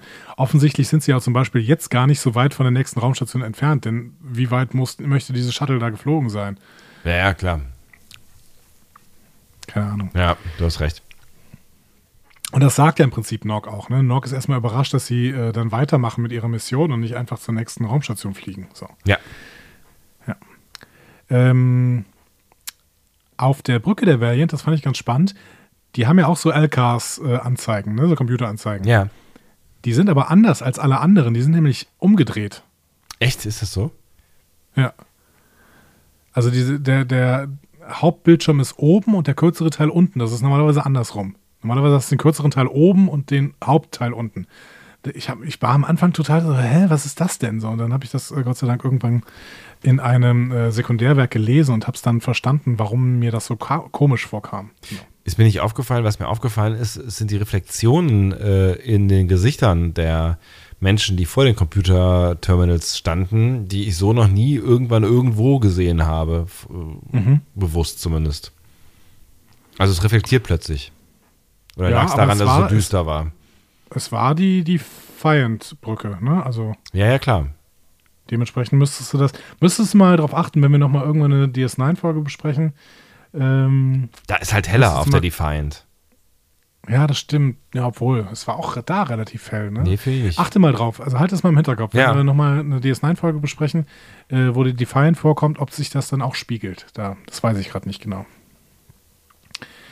So, jetzt kommen wir auch zu diesem Problem, was Nock vielleicht lösen kann. Ne? Die Valiant kann nur Warp 3,2 fliegen. Ähm, und wie gesagt, das, das Problem hatte die Defiant am Anfang auch, bis O'Brien dann rumgeschraubt hat. Und Nock weiß das natürlich. Dementsprechend wird Nock tatsächlich vom Captain sofort zum Chefingenieur befördert und soll den beschädigten Warp-Antrieb dann wieder voll einsatzfähig machen. Da kann man steil Karriere machen in diesem Schiff. Das Spannende ist, Nock wird hier einerseits befördert und andererseits degradiert tatsächlich. Also Nock war ja bereits, als er auf, auf die äh, Valiant gekommen ist, war er Ensign. Ne? Ja. Und wird jetzt von, ähm, von Waters zum Lieutenant Commander gemacht, Ja. äh, gemacht. Aber eigentlich hätte er sofort den Befehl über alle Kadetten gehabt, weil er ja im Prinzip schon als Ensign schon im Dienst steht und das sind alles Kadetten. Das heißt, eigentlich hätte er sofort die, äh, das Kommando übernehmen müssen. Ist eine interessante Theorie, ja. Da hat sich Ronald D. Moore tatsächlich auch zu geäußert. Mhm. Ähm, das ist nämlich offensichtlich in moderner, äh, in modernen Marineprotokollen steht das ganz klar so drin. Mhm. Ne? Also der, der hätte sofort das Kommando übernehmen müssen. Ne? Das ist ja auch bei, bei so Marineprotokollen ist das so ganz deutlich geregelt. Mhm. Ne? Ähm, und Ronald D. Moore hat dann gesagt, ja, ähm, aber unsere Folge basiert auf einer Prämisse von einer Marinetradition des 18. und 19. Jahrhunderts. Und da steht drin, dass ein Acting Captain ähm, nur von einem Flak-Offizier aus dem Kommando entfernt werden kann. Okay. Von mir aus. Aber das, Hat er sich, hat er sich so ein bisschen schön geredet. Ne? aber das Manche, manche würden sagen, das ist äh, Chabon-Style. Ich habe ehrlich gesagt an der Stelle nicht wirklich drüber nachgedacht, aber du hast natürlich recht, äh, ne, das, das sind ja, das, die sind halt einfach noch nicht fertig, so, ne? Und äh, ja, insofern, äh, ja, und Nock ist es. ja, und noch ist es Punkt, ja. Genau. Denkt er aber offensichtlich Ähm. auch selber nicht drüber nach. Ja, beziehungsweise er ist halt begeistert von Red Squad. Also der war halt wahrscheinlich als Ferengi eher der Außenseiter auf der, auf der Akademie, ne? Ja. weil er auch der Erste ist. Und ähm, dementsprechend äh, ist er wahrscheinlich in dem Moment, wo er dann das Angebot bekommt, ja, jetzt kannst du hier bei Red Squad mitspielen, denkt er, ja gut, dann äh, außerdem werde ich hier gerade befördert im Prinzip zu Lieutenant Commander, also ist alles super. So, ne? Und Ja. er steckt sich ja auch voller Stolz diesen, diesen Pin an von Red Squad. Ne? Ja, nachdem er so ein bisschen an, selbst an seinen Fähigkeiten gezweifelt hat. Ja. Ja. Was sagst du denn zu Tim Waters? Zu seinen schauspielerischen Leistungen oder zu der Rolle? Sag mal beides. Ähm, ja, also er ist, er ist ja von Anfang an ähm, sehr, sehr glatt und sehr, äh, also sehr, sehr Red Squattig gezeichnet. Ne? Also ich finde, also mir war er von Anfang an nicht wirklich äh, sympathisch, ehrlich gesagt, weil er mir zu glatt war. Und ähm, man hat, man merkt ja auch relativ schnell, dass er ähm, offensichtlich Probleme hat. Ne? Ich glaube, das dauert, das ist schon in der ersten Szene oder sowas, wo er sich irgendwie wegdreht und äh, die Augen reibt oder den, an den Kopf fasst oder sowas. Ne? Ja, genau, nachdem die das äh, Schiff abgeschossen haben. Ne? Genau. Ähm, und das heißt, du, du merkst ja relativ schnell, dass irgendwas mit ihm ähm, nicht so richtig in Ordnung ist. So. Ähm, aber ich finde, also ich fand am Anfang ähm, hatte ich so ein bisschen Schwierigkeiten mit dem mit dem Schauspielere von äh, wie wie auch immer er heißen mag, der Schauspieler. Paul Popovich. Gerne, danke. Ähm, weil er so ein bisschen, ja, irgendwie ein bisschen hölzern war, finde ich. Auf der anderen Seite passt es auch irgendwie ganz gut zu dieser, zu dieser glatten Rolle, aber das, es, es bewegt, also es, ich finde, es bewegt sich dann ein bisschen später ein bisschen, äh, ein bisschen mehr. Ähm, vielleicht liegt es auch daran, dass er dann später ein bisschen mehr spielen durfte oder ein bisschen mehr Varianz im Spiel hatte. Ähm, aber ich habe mir zumindest abgekauft von Anfang an, dass es ein, äh, ein Typ ist, der offensichtlich ein äh, Problem hat und der sich selbst ziemlich geil findet. Und vor allen Dingen auch sein, seine, seine Einheit da. Ja, er ist, ist halt wirklich so ein, so ein Getriebener. Ne? Ja. Ein Getriebener vom, von, von äh, dem Wunsch nach Ehre und, und Stolz und äh, auch Karriere zu machen. Ne? Ähm, ich fand ihn auch krasser Unsympath. Ja. Das, das spielt mit in den Gedanken, dass ich die ganze Zeit nicht verstehe, warum Nox so handelt, wie er handelt. Das, das, ist, das ist ein wichtiger Punkt und vor allen Dingen auch, weil, äh, fragt man sich schon auch ein Stück weit, weil dir jetzt ja dann mehrfach schon irgendwie unsympathisch dargestellt worden ist, warum ist die Elite der Sternflotte, der Sternflottenakademie äh, immer ein Haufen eingebildeter, unsympathischer Schnösel? Ja. Also es sind ja nicht alle auf dem Schiff da jetzt so, ne, aber ähm, die Tendenz ist schon bei allen spürbar. Ja, ja, genau. Paul Popovich ist übrigens immer noch TV-Schauspieler, den hast du letztens auch gesehen. Ach echt? Der hat nämlich bei The Expanse mitgespielt, erste Staffel. Ähm, in einer Folge allerdings nur. Der spielt da die Rolle namens Darren. Ich weiß nicht, ob du das noch auf dem Schirm hast, denn ähm, ich habe es nicht auf dem Schirm, aber ich habe Expanse auch noch nicht äh, so viel weitergeguckt. Das ist, glaube ich, neunte Folge von The Expanse. Müssen wir mal Ähm, gucken. Man sieht es ihm auch wirklich noch an, dass er der ist, der er auch damals war. Ne? Guck mal einer an.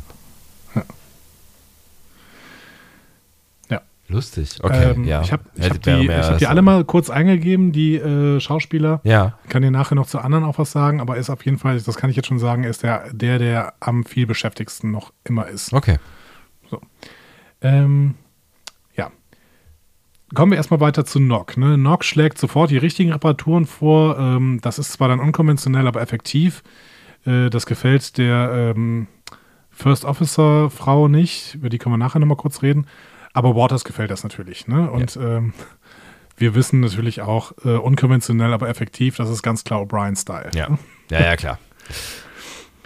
Ähm, und während das alles passiert, wird Jake von der jungen Kadettin äh, Collins, die wir schon von Anfang an kennen, ähm, aus dem Transporterraum in den Aufenthaltsraum gebracht.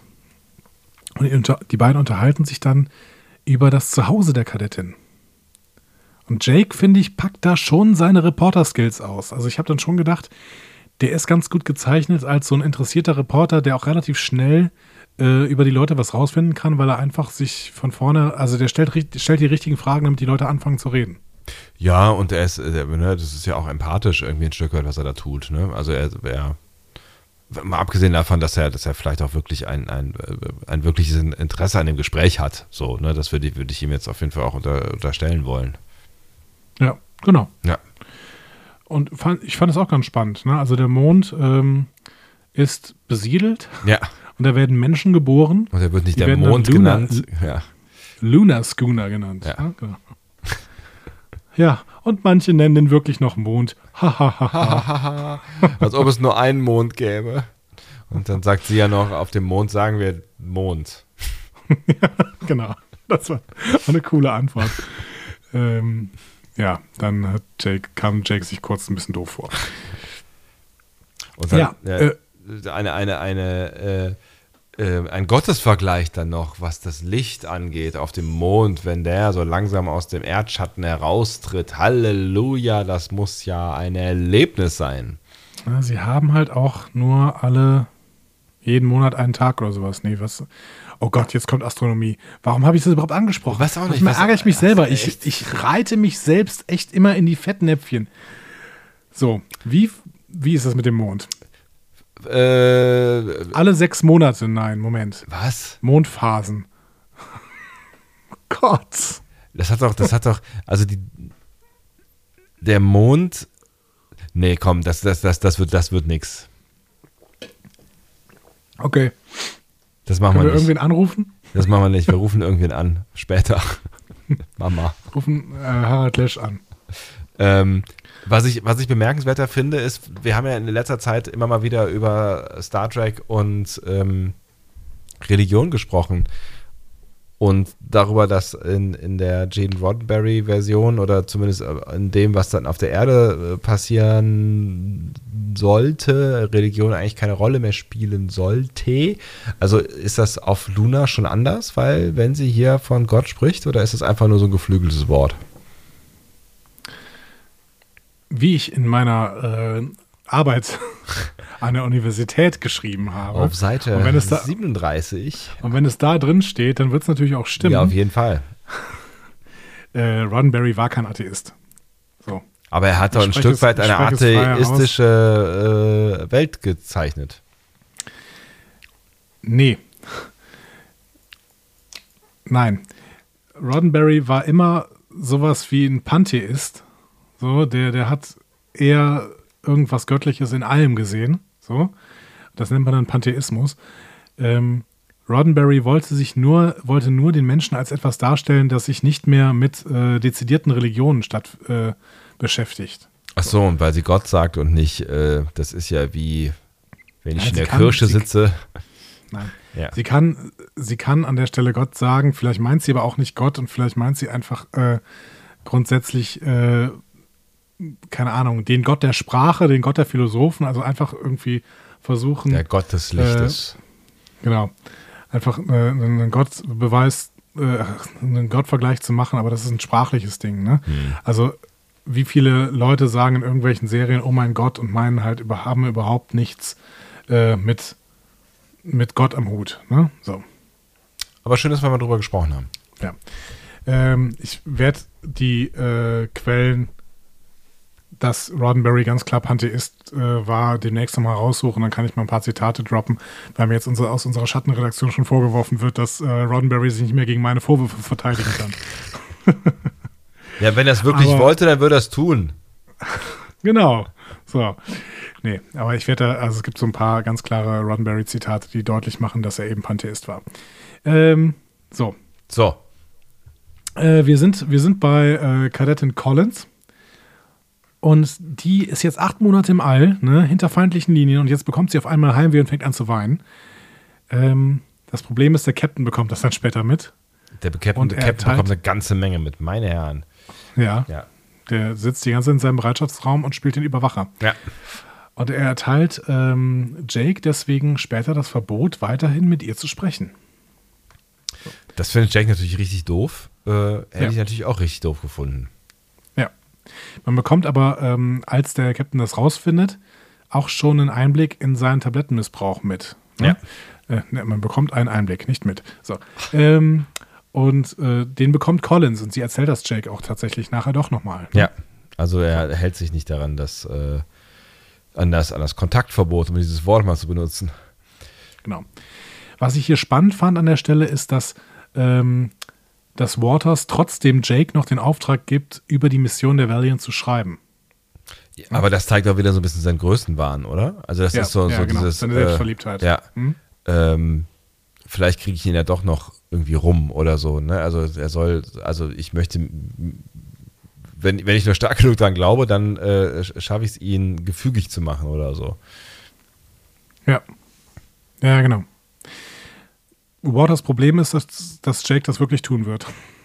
Ja, ja, das stimmt. Ne? Ja, Und Ähm. er sich äh, genau wie Roddenberry dann nicht mehr wehren kann. exakt.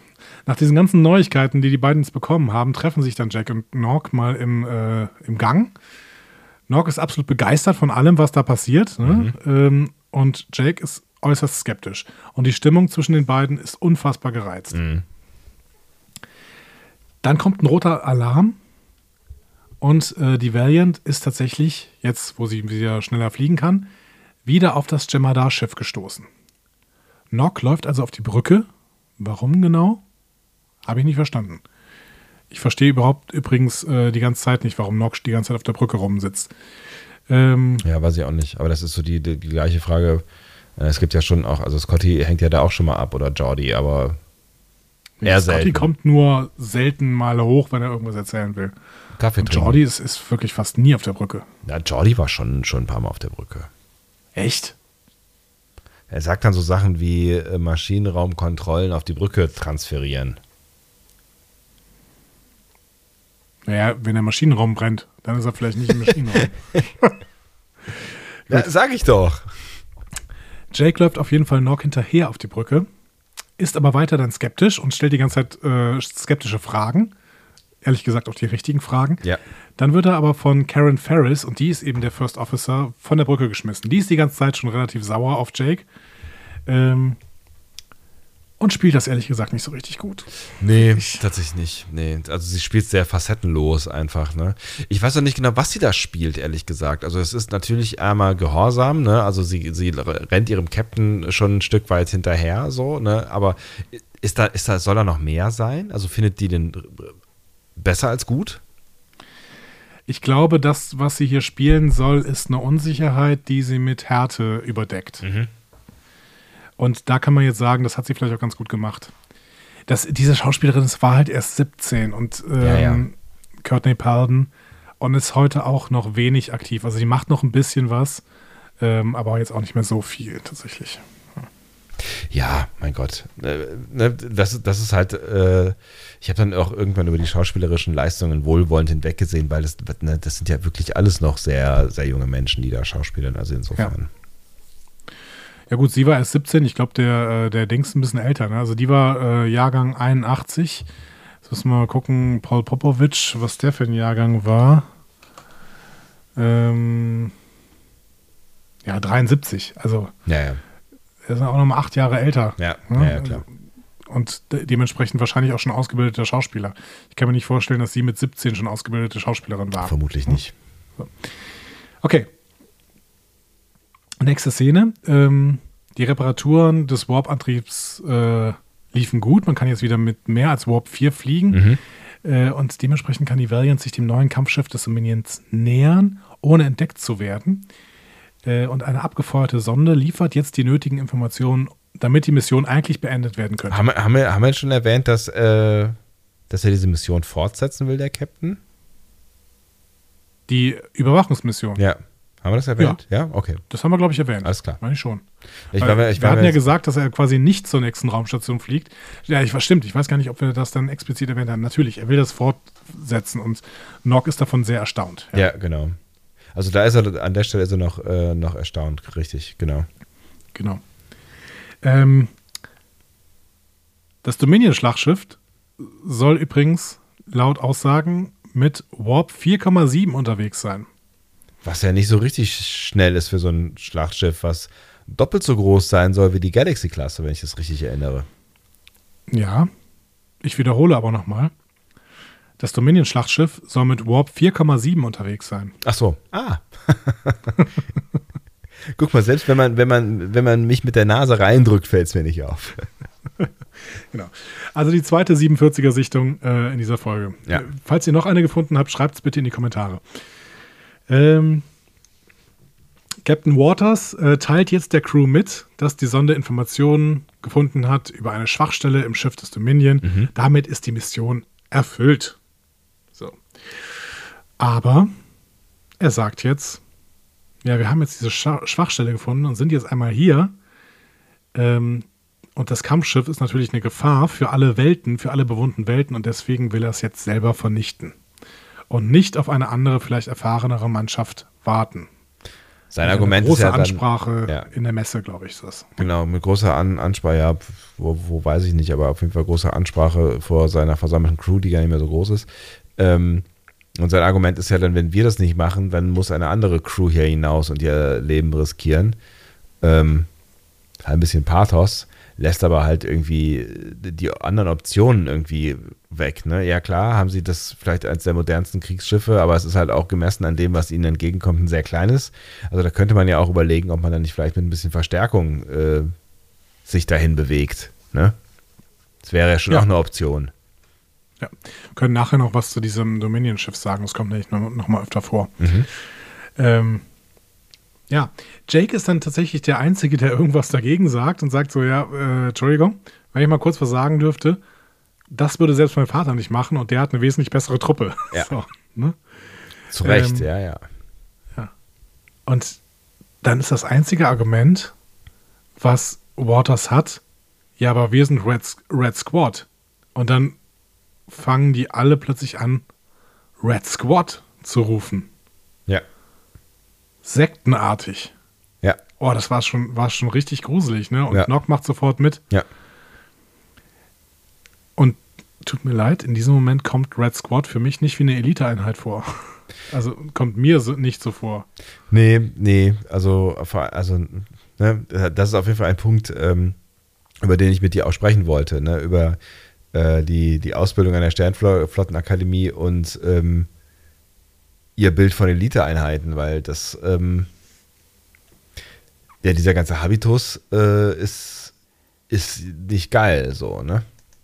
Ich finde, das haben sie uns ein bisschen zu wenig gezeigt. Also ich finde ganz, finde ganz am Anfang, da hast du schon das Gefühl, okay, jetzt haben wir ja wirklich eine Eliteeinheit, äh, die, weil wie die dieses Schiff da abschießen, ne, diesen, dieses kleine Jemadar-Schiff, was das äh, Runabout verfolgt hatte, ähm, das war schon stark. Ne? Ja. Da haben sie wirklich schon irgendwie ähm, hin und her äh, sich, sich Sachen zugeworfen und haben das auch relativ gut geschafft. Ne? Und da wirkte auch Waters extrem äh, kompetent. Ja.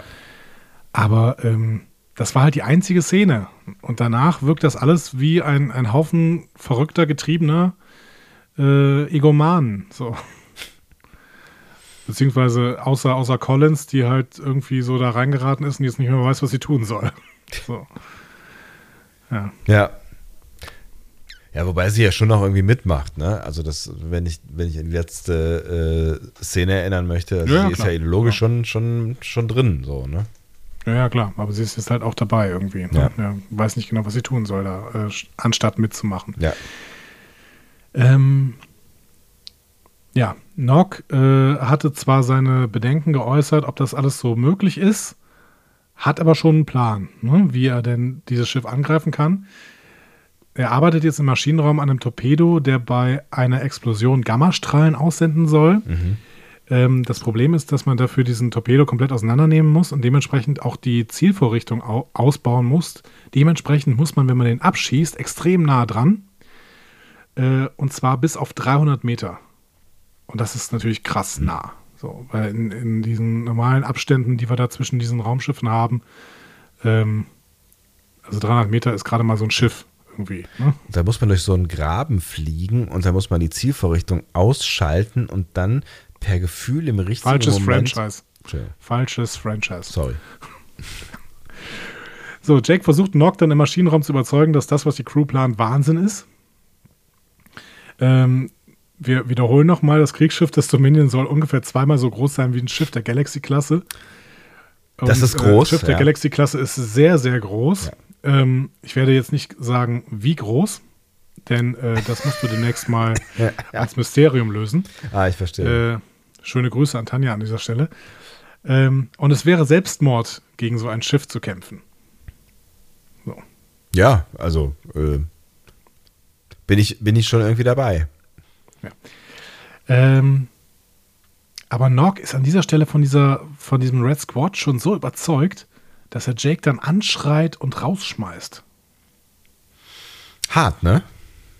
Ja. Also, ne, nochmal zur Erinnerung, das sind ja eigentlich Freunde so. Davon spüre ich an dieser Stelle überhaupt nichts Ja. mehr, dass die mal Freunde waren. Ähm, ja. Und das finde ich wirklich ein bisschen problematisch, aber äh, ich würde vielleicht bei einem, bei einem Rewatch nochmal besonders darauf achten, wie sich denn diese Freundschaft entwickelt hat. Ich meine, so viele Folgen hatte Nock ja gar nicht. Ja. Ähm, muss man wirklich mal gucken, ob das jetzt die ganze Zeit so gestört ist, nachdem Nock von der Sternflottenakademie zurückkommt, oder ob das zwischendurch auch nochmal schön ist. Wie gesagt, ähm, vielleicht nochmal ähm, die Karte gucken oder hier Liebe, Glaube oder ein gewaltiger Fluss oder wie, irgendwie so heißt diese Episode. Genau. Ja. Ähm, das Gespräch zwischen Nock und Jake hat der Captain mitgehört, denn er hört alles und sieht alles. Ne? Big Brother's watching you. Ja. Finde ich auch hart übergriffig. Das darf natürlich auch nicht so sein. Nee, also da braucht man aber nicht drüber, drüber zu sprechen, aber das, das zeigt Ja. halt auch, äh, naja, Misstrauen und, und all die Probleme, die sich in diesem äh, Menschen vereinen dann am Ende, ne? Ja. Er veranlasst also, dass Jake eingesperrt wird. Und dann auch richtig mit Phasergewalt. Ne? Wird er übernommen und dann eingesperrt in die Brick.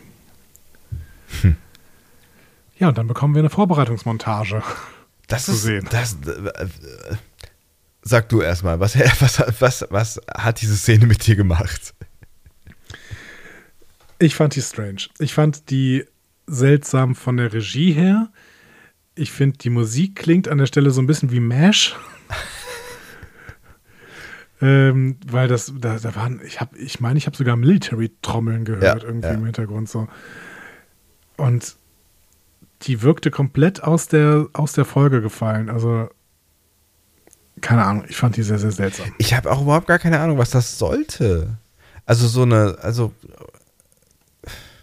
also in der, also in der, in diesem, in diesem Kontext, weil es war ja schon auch so ein bisschen angelegt, dass, dass diese Folge auf so einen Konflikt aus soll, hätte ich jetzt ver- vermutet, da können wir ja gleich nochmal drüber diskutieren, auf diesen Konflikt äh, zwischen ähm, äh, mit Vernunft äh, handeln und äh, impulsives, egomanisches äh, Handeln.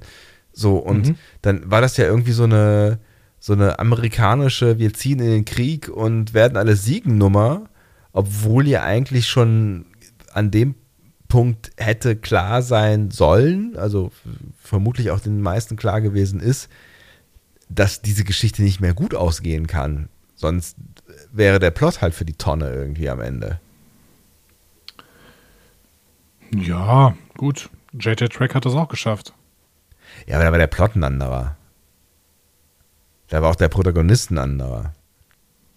Ja, vor allen Dingen der Protagonist. Der Plot war eigentlich derselbe. Ja, keine Ahnung. Ja, sprechen wir auch gleich noch darüber. Aber diese, du hast natürlich recht, die macht auch inhaltlich keinen Sinn, diese Vorbereitungsmontage, weil die natürlich alle irgendwie Phaser-Gewehre in die Hand bekommen. Warum auch immer.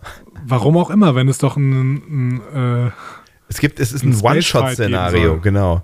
Es Ja. ist, es, alle wissen eigentlich, entweder ist es dieser Schuss, Ich meine, man kann natürlich noch sagen, dass die Gemma da sich eventuell irgendwie auf die, auf die Valiant beamen könnten. Aber können sie das? wenn die Schilde hoch sind, tendenziell eher nicht. Keine Ahnung. Gut. Äh, Waters hält auf jeden Fall noch eine epische Rede ähm, über die Com. Ja. Allerdings mit relativ sinnlosem Inhalt tatsächlich. Also da, da, da gab es in äh, Independence Day bessere äh, epische Reden. Ja, Entschuldigung. Also Waters, also das, was er vorher sagt, ja, guckt euch bitte mal um. Das ist dieser Moment. Und dieser Moment wird niemals wiederkommen. Was soll das? das Oh, und ist- ich meine übrigens nicht die Wände. Sinn. Das war meine, Genau. meine, Lieblings, meine Lieblingsstelle. War das ein Gag? genau. Guckt euch mal um. Nein, nicht die Wände. Was? Ja, das war mein Ihr seid Starfleet, ihr seid die Besten, ihr seid Red Squad. Los geht's. Du, also, Ja, ja, ich war, ja. ich habe mir Bill Pullman gewünscht. äh, Ja, und ich, Entschuldigung, und ich möchte auch Roland Emmerich nicht, nicht das nehmen, was er kann, nämlich Pathos erzeugen. Das kann er ja schon. ja. Warum ist Nock eigentlich auf der Brücke? Frage ich mich hier wieder. Aber ich werde keine Antwort bekommen. Aus äh, dramaturgischen Gründen. Ja. Und dann sehen wir den Kampf mit dem Dominion-Schiff. Der, das, äh, der Kampf beginnt. Die Valiant muss schwere Treffer einstecken. Und nach längerer Schießerei äh, gelingt es der Crew der Valiant, den Torpedo dann abzuschießen. Nachdem schon einige am Boden liegen, ne? Also das ist schon, Ja. da ist, das Schiff und Crew sind schon deutlich gezeichnet. Genau. Und es war auch wirklich ein Treffer. Das heißt, der Plan, den sie hatten, der hat genau so funktioniert. Es war ein Treffer. Wir sehen eine riesige Explosion. Und dann sehen wir, dass diese Explosion offensichtlich nur CGI war, denn mit dem Schiff ist nichts passiert. Ja. Ähm, Ja, das Schiff Ich meine, geht quasi aus dieser, aus dieser Explosion raus, ist völlig unbeschädigt. Dementsprechend, der Plan hat nicht funktioniert. man weiß es natürlich jetzt nicht hundertprozentig, ne? Aber ähm, also das war ja unterhalb des Schiffs und das sehen wir ja nicht aus der Perspektive. So, und es kann natürlich sein, dass da unten jetzt irgendwie ein Riesenloch ist irgendwo, aber offensichtlich äh, hat es das Schiff nicht so tangiert, als äh, dass es ähm, weder flug- noch kampfunfähig ist, weil genau das macht es dann im Anschluss noch beides. Ja, Fliegen und kämpfen. ja. Ja, aber es hat auch wirklich gar nichts, glaube ich, ne? Ja, man sieht auf jeden Fall nichts. Nee, man sieht Nee, ich meine, sie sagt auch, ich meine, die, die äh, erste Offizierin sagt auch, es ist unbeschädigt. Oder so, oder Collins sagt das sogar, weiß ich nicht mehr genau. Echt? Auf jeden Fall wissen wir in dem Moment, es ist vorbei. Ja. Und wir sehen dann auch, die Valiant wird jetzt schwer getroffen. Der Captain stirbt. Und die erste Offizierin steht da und weiß überhaupt nicht mehr, was sie machen soll. Ja. Dann wird die Valiant wieder getroffen und alle sterben. Auch diese erste Offizierin. Bis auf Nock und Collins. Ja. Ja. Ja, und damit ist, Ähm. ist Nock dann endlich äh, in, in äh, der Führungsrolle. Genau. Und dann sagt sie auch, ja, Befehle, sollen wir feuern? Wir stehen jetzt hier Eye to Eye. Und in dem Moment kommt er dann tatsächlich mal auf die Idee, hm, vielleicht nicht. Aber Lass es dauert. Es dauert. Ich finde, Ja. ja. also er braucht schon auch noch einen Moment, um äh, nachzudenken. Ja, aber weißt du denn, wie lange so Phaser laden können? Guck dir mal Picard an. ähm, Ja, stimmt natürlich. das Schlachtschiff der Jem'Hadar sehen wir als nächstes in äh, The Dogs of War und spielt spä tatsächlich später auch eine Rolle bei der Schlacht von Cardassia. Ah, okay. Also im, im Serienfinale. Das äh, ist tatsächlich ein, ein sehr, sehr wichtiges Schlachtschiff. Ja. Dementsprechend wäre es wirklich ganz gut gewesen, wenn das ausgeschaltet worden wäre. Ähm, aber man hätte ja auch mal Hilfe holen können. Ja, hätte man. Das wäre vielleicht ja auch eine, eine Chance gewesen. Ist das erste Mal, dass es auftaucht in der Serie? ja, genau. Okay. Also dementsprechend, die Mission macht durchaus Sinn, ne? dass, da, dass da dieses Schiff mal ein bisschen Informationen über dieses Schlachtschiff äh, sammelt Ja. und ähm, vielleicht diese Informationen an die Sternflotte weitergibt. Das wäre ja vielleicht sogar wertvoll gewesen, ne? Also das, Ja, ne, voll. Und dann für ein strategisch äh, sinnvollen äh, Einsatz äh, wäre das ja eine wichtige Information gewesen. Und jetzt äh, weiß das Dominion vermutlich nach diesem Angriff, dass sie äh, diese Schwachstelle entdeckt haben und werden sie vielleicht ausbessern. Absolut. Schade. Ja. Nock erkennt auf jeden Fall jetzt, dass das alles ein Fehler war, evakuiert das Schiff. Äh, er und Collins befreien dann noch Jake. Finde ich ganz schön, Ja. dass, dass Nock da einmal erstmal auf dieses Pad drückt, dann geht das Kraftfeld aber noch nicht weg. genau. Und dann muss er nochmal drücken, damit es dann weggeht. Genau. Und dann entkommen die beiden mit einer Rettungskapsel. Übrigens werden alle anderen Rettungskapseln vernichtet. Weil das Drehbuch es so wollte. So ist es. Aber sie werden ja auch unterschiedlich vernichtet, immerhin das. Ne? Also äh, einige werden abgeschossen, andere gehen in Explosionen drauf, weil im Hintergrund dann äh, die Valiant äh, explodiert. Ähm, Ja. Ja, Glück gehabt, ne? Glück gehabt. Wie an so vielen Stellen. Ja, und dann äh, Captain Cisco ist Gott sei Dank gerade mit der Defiant unterwegs. Mit der ganzen äh, und der Crew, Suche alle sind nach- sie da, meine Herren. Genau. Ja. Versuchen nach Nock und Jake. Sie fangen dann das so Notsignal der Rettungskapsel auf und retten die drei. Ähm, und wir gehen dann in die Krankenstation. Collins und Nock sind auf der Weg der Heilung. Und da fand ich wieder einen sehr, sehr schönen Science-Fiction-Moment. Ähm, ich liebe das nämlich, wenn die Doktoren so unmögliche Prozeduren in Nebensätzen besprechen. ja, Das hatten wir ja auf der Discovery auch mal. So, ja, sie hat ein Bein, Bein gebrochen, 20 Minuten soll wieder gut sein. Ne? ja, genau. Bashir sagt hier, ja, ähm, Collins geht schon wieder gut, die hatte nur einen Schädelbruch. Ja, sch schwere Schädelfraktur, ich habe es wieder zusammengenäht. Ähm, das passt schon. Die wird wieder. Aber das finde ich halt gut, weil ich meine, äh, denk mal, was vor, vor 250 Jahren, was da, äh, oder vor 350 Jahren oder sowas, ähm, müsst ihr jetzt mal wieder rechnen können, jemand. Ähm, was, Du was, zum Beispiel. Äh, genau, was Musik, ich. Ach, was, was Musik, was Medizin da gemacht hat, ne? Ja, ja, also, klar. keine Ahnung, Aderlass oder so ein Quatsch, Ja. ne? Und ähm, dementsprechend, wenn man jetzt mal in die Zukunft rechnet, dann klar kann Schädelbruch geheilt werden. Ja, ja, klar. Warum nicht? Ja. Ähm, ja, und dann geht Jake tatsächlich nochmal zu Nock, setzt sich neben ihn und ich finde, da ist Jake wirklich sehr empathisch. Mhm. Ne? Er sagt jetzt nicht, na, Du Trottel. siehste, Ja. äh, was ja immer der falsche Satz ist, sondern er setzt sich im Prinzip nur daneben und schweigt. Ja. Ne? Und Nock, Nock sagt, ja, es war ein Fehler. Ähm, und ähm, dann schimpfen sie beide so ein bisschen über Waters. Und in dem Moment wird Collins wach und sagt, nein, Waters war ein guter. Wir sind Red Squad. Er, er war ein guter Captain. Und Nock gibt ihr seinen Pin zurück, seinen Red Squad Pin, auf den er so stolz war, und sagt, nein, er hat einen Fehler gemacht, er war ein schlechter Captain. Er war vielleicht ein guter Mann, irgendwie sowas sagt er noch. Ne? Also, Genau. Ja. Auch das äh, kann man in Zweifel ziehen, aber naja, gut. Und damit geht es zu Ende. Und nicht wieder zurück in die Bar. Ja, schade, Ja. schade. Aber wir, wir können ja quasi in der Episode danach, können wir sofort wieder in die Bar gehen. Das ist nämlich die Episode, äh, in der äh, Quark äh, mit seiner Mutter irgendwie verhandeln muss. Ah, Die, Be die Beraterin. ja, ich erinnere mich. Genau. Ja. Ähm, wir Ja. ziehen kein Fazit. Wir ziehen kein Fazit, genau. Wir haben, wir haben, äh, äh, ich habe mich auch immer versucht zu stoppen, wenn ich jetzt Zwischenfazite z- z- gemerkt habe, Wir dass ich ja dabei durchaus- war. Ja, ja. Wir haben ja durchaus Ja. zwischendurch was gesagt. Ja, ne? ja, Aber ähm, Ich, äh, also wer ja, jetzt ein Fazit ziehen wird, ist natürlich unser Badmiral oder Ja. Admiral, ne? Michel. ja, Ähm, und ich finde, der hat jetzt das Wort, oder? absolut. Äh, und bitte. Hallo Sebastian, hallo Andreas.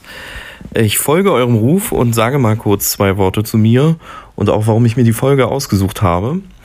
Und zwar bin ich äh, Michel und ich komme aus äh, dem Ort, wo der äh, letzte Flughafenbau eine fast unendliche Geschichte geworden ist, auch wenn es sich jetzt langsam zu einem Ende abzeichnet. Ich selber habe meistens oder habe in der normalen Zeit auch viele jüngere Menschen um mich herum. Aber wenn ich Zeit habe, dann äh, bin ich ein großer Star Trek-Fan und ich bin auch ein großer Fan von eurem Podcast geworden und höre euch sehr regelmäßig und freue mich, dass ich euch jetzt so unterstützen kann. Und äh, ich selber würde mich natürlich niemals als Badmiral bezeichnen, aber äh, in der Folge, die ich äh, mir ausgesucht habe, gibt es zumindest einen Bad Captain. Man kann da natürlich unterschiedlicher Ansicht sein. Aber mir gefällt die Folge eigentlich ziemlich gut, weil man äh, unvoreingen, also weil man relativ unvermittelt in die Handlung reinkommt und eigentlich gar nicht so richtig weiß, was einen erwartet. Und äh, dann tauchen für mich immer relativ schnell so diese Bezüge auf zu Eliteschulen und dem Druck, äh, dem die Schüler dort ausgesetzt sind, in dem Fall diese Sternenflotten-Kadetten und äh, wie sie mit dem Druck umgehen. Ich finde, das wird in dieser Folge eigentlich ziemlich gut gezeigt und das ist ein Aspekt, der sonst eigentlich weniger in Star Trek thematisiert wird. Das ist jetzt natürlich vom, vom Geist ja nicht unbedingt äh, Star Trek der ersten Stunde, aber mir gefällt die Folge trotzdem sehr gut, weil ich da auch Bezüge zum Beispiel zum, zu den Napolas aus dem Nationalsozialismus sehe. Und äh, ich finde einfach, dass die, dass die Folge trotzdem ein bisschen zum Nachdenken anregt. Jedenfalls ging es mir so. Aber vielleicht, äh, ja, vielleicht sehe ich das auch ein bisschen zu positiv. Das kann natürlich sein. Dann bin ich halt vielleicht doch ein Badmiral. Wie dem auch sei, vielen Dank, dass ihr die Folge besprochen habt und bis bald. Macht weiter so. Machen wir. Vielen Dank. Vielen Dank, Michelle. Sollen wir da jetzt schon mal was zu sagen? Ja, warum nicht? Ne? Wenn er was Also gesagt hat, können wir auch was sagen. Genau, ich, also ich habe auch noch ein, ein anderes äh, Fremdurteil tatsächlich über diese Folge. Ja. Äh, möchte trotzdem nicht aus den Augen verlieren, äh, die, diesen Vergleich und äh, diese, ähm, diese Anspielung auf die ähm, auf so Elite-Schüler und Ja, sowas. Ne? ja. Das müssen wir vielleicht mal im Hinterkopf haben, um da vielleicht drauf, nachher drauf einzugehen. Finde ich, finde ich auf jeden Fall einen spannenden Aspekt. Ja. Genau. Ähm, das andere Fremdurteil kommt nämlich von jemandem, der im letzten Jahr gestorben ist, Mhm. nämlich Aaron Eisenberg, Ich mir der. Nock-Darsteller. Ja. Ähm, der hat einen relativ großen Text zu dieser Folge geschrieben im, Mhm. ähm, im DS9 Compendium und schreibt, soll ich das Richtige tun oder sollte ich die Gelegenheit ergreifen, das zu tun, was ich immer wollte? Das heißt, ein Offizier zu werden. Wenn ein Ferengi etwas sieht, was er will, lässt er nichts in die Quere kommen. Er hat all diese Regeln, um Geld zu bekommen, und das ist der Mittelpunkt seines Lebens. Nichts hält ihn wirklich von diesem Ziel ab. Nichts trübt diese Vision. Ein Ferengi wird es nicht zulassen, dass etwas diese Mission trübt. Also habe ich dieselbe Mentalität, dieselben philosophischen Ideen auf Nox Wunsch angewendet, ein Sternenflottenoffizier zu werden. Nachdem er sich der Sternenflotte angeschlossen hatte, wandte ich all diese Aufmerksamkeit dem einen Ziel zu, in der Sternenflotte erfolgreich zu sein und nicht zu scheitern und mich in nichts von diesem Ziel abhalten zu lassen. Also fing ich an, Nock als sehr, sehr geradlinigen, perfekten Soldaten zu spielen. In Valiant bot jemand Nock die Möglichkeit, Offizier zu werden, und er konnte dies rechtfertigen, auch wenn diese Rechtfertigungen nicht korrekt waren, wie Jake betonte. Er würde niemanden außer seinem Captain zuhören. Das hat diese Folge für mich so mächtig gemacht. Die Tatsache, dass Nock merkt, wenn es fast zu spät ist, dass er einen schrecklichen, schrecklichen Fehler gemacht hat. Ich fand es großartig, dass die Autoren ihn in die falsche Entscheidung treffen ließen. Aber dann war er Mann genug, um es auch zuzugeben. Und in der Endszene gibt er seinen wertvollsten Besitz zurück, den Red Squad Pin, was symbolisiert, ähm, wie sehr er so etwas wollte. Ich denke, Nock ist in dieser Folge enorm gewachsen.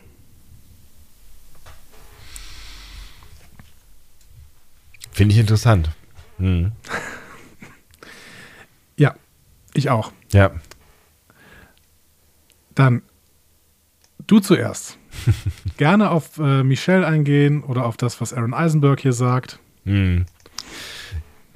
Ja, fangen wir nochmal mit äh, Aaron an. Also ich finde es tatsächlich ganz spannend, weil ich irgendwie, ich habe ja ganz am Anfang gesagt, so, das ist eine, eine, eine, ähm, eine Folge, die ihm nicht, äh, dem Charakter nicht so richtig gut tut, ähm, aber konsequent ist. So, habe ich das schon gesagt? Ich weiß es nicht. Also ich finde es tatsächlich irgendwie, nachdem du gesagt hast, ähm, dass Kira da zuerst vorgesehen ist, dass es ähm, natürlich viel konsequenter äh, ist, ähm, Nokia äh, äh, einzusetzen, weil, weil er halt der, der Typ ist, der sich in so eine, so eine, so eine, ähm, ja, in, so, in, in sowas hineinsteigern kann, ja, also in, in so, eine, so eine Mission, in so eine Vision, in so eine Vorstellung äh, hineinsteigern kann und ich hat's, es, mich hat so ein bisschen ähm, auch an die äh, selbstsichtenden Schaftbolzen äh, erinnert ein Stück weit. Mhm. Ähm, ja, weil, weil er brennt da ja auch so für dieses, dieses erste Business irgendwie. Ne? Und deswegen finde ich es ganz spannend, ähm, dass Aaron Eisenberg das hier gerade so verglichen hat und dass er gesagt hat, er hätte diese, diese, äh, diese, diese Geldfixierung der Ferengi quasi darauf angewendet, ähm, wie sehr er ähm, Karriere in der Sternflotte machen äh, möchte. Und das finde ich eigentlich einen ganz, äh, ja, einen ganz klugen Hinweis oder eine ganz kluge Taktik. So. Ja. Ähm, insofern äh, bleibe ich dabei. Das ist, es ist halt keine Story, die ihm gut tut, aber das äh, sollte es ja offensichtlich nicht sein. Was ich ein bisschen, ähm, ein bisschen dünn finde am Ende tatsächlich, ist, äh, ist, das, ist, ist das geläutert sein. Vielleicht braucht es am Ende nicht mehr, aber es ist, ja, es ist eine große Geste, aber es sind wenig Worte. Er ist schon sehr niedergeschlagen. Ähm, ja, vielleicht braucht es vielleicht, vielleicht braucht's am Ende nicht mehr als diesen, diesen einen Satz. Mich hat halt gestört, äh, dass, dass, er, dass er immer noch sowas gesagt hat, wie er war vielleicht ein guter Mensch, aber äh, weil es war, äh, für mich war nichts Gutes an dieser Figur. So. Also. Ja, das weiß ich nicht. Der wollte ja schon, der war ja schon eigentlich im Team Föderation und wollte im Prinzip das Richtige. Also ja, die Mittel waren nur die falschen. Wie ein guter Mensch. Als guter Mensch. I don't know. Also ich finde, also das hat mich am Ende tatsächlich, so ein bisschen gestört. Also dass das noch so ein bisschen dieses Hängenbleiben. Also für mich war das ein Idiot, der äh, an der falschen Stelle zu viel Macht bekommen hat, so und dann nicht mehr damit klargekommen ist, weil er ja Pillen schlucken musste, so.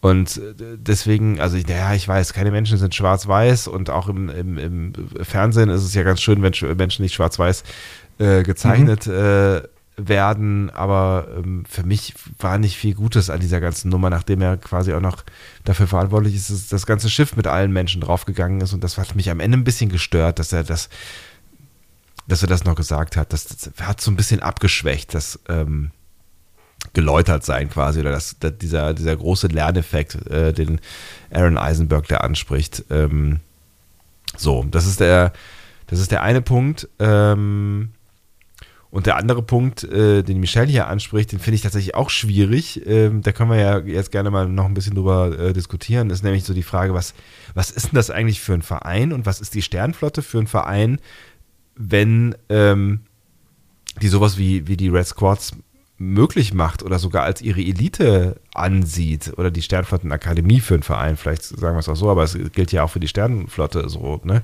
Ähm, wenn, wenn uns die Elite ja in mehreren Folgen ähm, so verblendet gezeigt wird, so, so, so abgehoben, so realitätsfern, so weiß mhm. nicht, ne? Also was, was sagt das am Ende über die Sternenflotte und auch über die Sternenflottenakademie aus? Also das finde ich schon echt sehr seltsam. Ne? Du hast ja eben irgendwie Sekte ges gesagt, glaube ich. Ne? Und ähm, ja, irgendwie passt das alles für mich nicht ähm, mit, mit diesen ganzen Idealen zusammen, die ja sonst, sonst auch in der Sternenflotte eine große, eine große Rolle spielen, die ja natürlich eine militärische Struktur hat, aber die die ja auch, auch mehr sein will als, als genau nur das. So, das, das ja. ne, war halt für mich ähm, ja feinste militärische äh, Verblendung, so irgendwie. Mhm. Ne, und das, das, das finde ich tatsächlich irgendwie schwierig. Also die, über diese Rolle dieses Red Squad können wir gerne jetzt noch mal ein bisschen sprechen. Ja, das äh, genau, das finde ich total spannend. Also ja. ich muss sagen, ich, meine geschichtlichen Kenntnisse sind an der Stelle nicht so gut und ich kann nicht so richtig einschätzen, äh, inwiefern das auch zu äh, Napola passt und den Problemen, die die Napolas äh, denn so mit sich gebracht haben. Ähm, da, da reicht meine geschichtliche Kenntnis nicht drüber, aber ich möchte jetzt nochmal tatsächlich, auch wenn das ein bisschen absurd ist, aber es passt gerade so gut, möchte ich nochmal das äh, Buch von, von Nela ansprechen. Ja. Ne? Die Oxbridge, in der sie auch im Prinzip ähm, über die Eliten, über die englischen Eliten äh, spricht, ne? die quasi in Eton ausgebildet werden, größtenteils oder in irgendwelchen Privatschulen und dann den direkten Weg äh, nach Oxford und Cambridge finden äh, und später dann eben auch die Politik in, in England bestimmen. Und Mhm. sie beschreibt auch gerade, dass das so Eliten sind, die im Prinzip mit der normalen Realität überhaupt nicht mehr so richtig viel zu tun haben. Und das ist natürlich so eine Grundeigenschaft von Eliten. Ne? Ähm, jetzt kann ich mal wieder ein bisschen philosophischen Aus, äh, Ausholer machen, beziehungsweise so halbphilosophisch. Ja. Äh, Nietzsche hat äh, in seinen Basler Vorträgen irgendwann mal gesagt, äh, dass Eliten nur dann funktionieren können, wenn sie aus dem Geist des Volkes berufen, äh, berufen werden. Das ist auch ein sehr, sehr komisches pädagogisches Bild. Ne?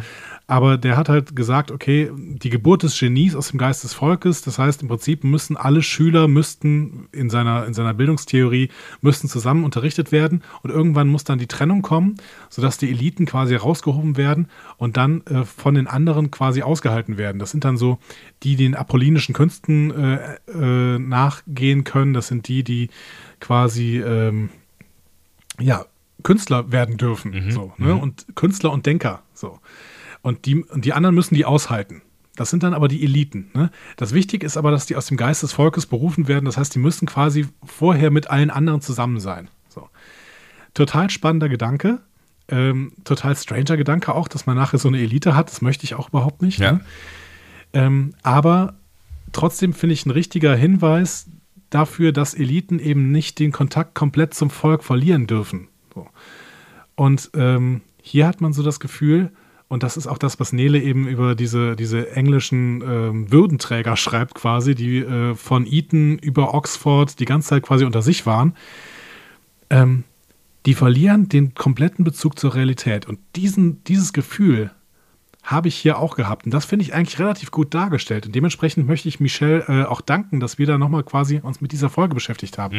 Das finde ich wirklich gut dargestellt, dass wir hier eine Elite haben, die überhaupt nichts mehr mit Realismus zu tun hat. Dass Waters hier äh, völlig abdreht und glaubt, er muss jetzt als Red Squad alles selber machen. Es ist liegt ja daran, dass- Größenwahnsinn, ja. Es ist Größenwahnsinn, Ja. aber es liegt tatsächlich daran, dass, ähm, dass das Red Squad die ganze Zeit wahrscheinlich erzählt bekommen hat. Nock sagt ja auch irgendwann, ja, die, die hatten eigene Quartiere, die hatten äh, eigene Ausbilder, die hatten alles eigen. Ne? Everything was special oder sowas, sagt er. Ne? ja. Ähm, das liegt wahrscheinlich daran, dass die tatsächlich von Anfang an gepampert worden sind und gesagt worden sind, ihr seid die Besten und ihr kriegt jetzt alles Bes Besonderes und ihr kriegt jetzt sofort mal äh, Kontrolle über irgendwelche Shuttles, äh, sagt Nokia auch und sowas, ne? Oder äh, und, und dementsprechend, ihr seid der Verantwortung von Anfang an äh, gewachsen. Wird denen quasi die ganze Zeit gesagt. Ja. Und dann wundert man sich, dass in dem Moment, wo so ein, so ein Ausbildungsflug, der es ja eigentlich sein sollte, schief geht, dass die dann sagen, ja gut, dann übernehmen wir halt, wir, wir sind ja Red Squad. Ne? Wir kriegen das schon hin, genau. Kannst du Ja. Red Squad. Ne? So, genau. ähm, dementsprechend finde ich das ganz, ganz gut dargestellt. Ich weiß natürlich nicht, ob, äh, ob Napola zum Beispiel dieselben Probleme hatte, wenn es da irgendwelche Eliteeinheiten gibt. Aber dementsprechend, diesen Aspekt fand ich total gut. Und ich würde dir auch widersprechen bei diesem anderen Aspekt. Ich finde auch, dass die Endszene gut war und dass Nock tatsächlich an dieser Endszene nochmal stark gewachsen ist. Äh, denn er hat extrem viel verbockt vorher und ist dann aber. Ich fand die Endszene insgesamt stark. Ne? Jake war stark. Auf ne? jeden Fall. Dann wurde, dann, dann wurde gezeigt, dass, dass Collins eben immer noch ver verblendet ist, weil sie eben Red Squad ist, weil sie offensichtlich nichts anderes gelernt hat, als das, hey, wir sind die Besten. Äh, was ja offensichtlich auch die einzige Aussage dieser komischen Rede von, von Waters am Ende war, Ja. hey, wir sind die Besten, dementsprechend schaffen wir das schon. Ne? Ähm, und Nock wächst quasi dadurch, dass er es schafft zu sagen, ja, aber ich gehe jetzt nochmal hier äh, in, in eine andere Perspektive rein und sage, das war völliger Schwachsinn und hier kriegst du deinen Red Squad Pin zurück, wenn du das glaubst. Ich glaube das nicht mehr. Ich glaube, dass, dass ihr vielleicht was Sinnvolles im Sinn hattet, aber ihr habt völlig falsch gehandelt. Punkt. So. Ja, Fehler. aber ne, wie gesagt, mich stört halt, ähm, es ist am Ende eine Kleinigkeit. Mich stört halt, da- dass er, dass er, wenn er diesen Satz nicht gesagt hätte, wie er war vielleicht ein guter Mann, ne? Das hat mich so ein bisschen gestört. Ja, aber das kann ja durchaus sein. Ja, ja, maybe. Aber äh, es, vielleicht, vielleicht hätte ich es da nicht ins Drehbuch geschrieben. Aber es ist, So. es, es ist am Ende eine Kleinigkeit dann, ne? Nee, aber, aber hier sind wir ja auch bei dem, also ich habe jetzt wirklich die Episode an bestimmten Stellen stark gemacht. Ne? Ja. Und jetzt muss ich es aber nochmal drehen. Ich finde die Aussage der Episode viel zu platt. Weil alle von Anfang an wissen, dass das, was die da auf dem Schiff machen, völliger Bullshit ist. Hm.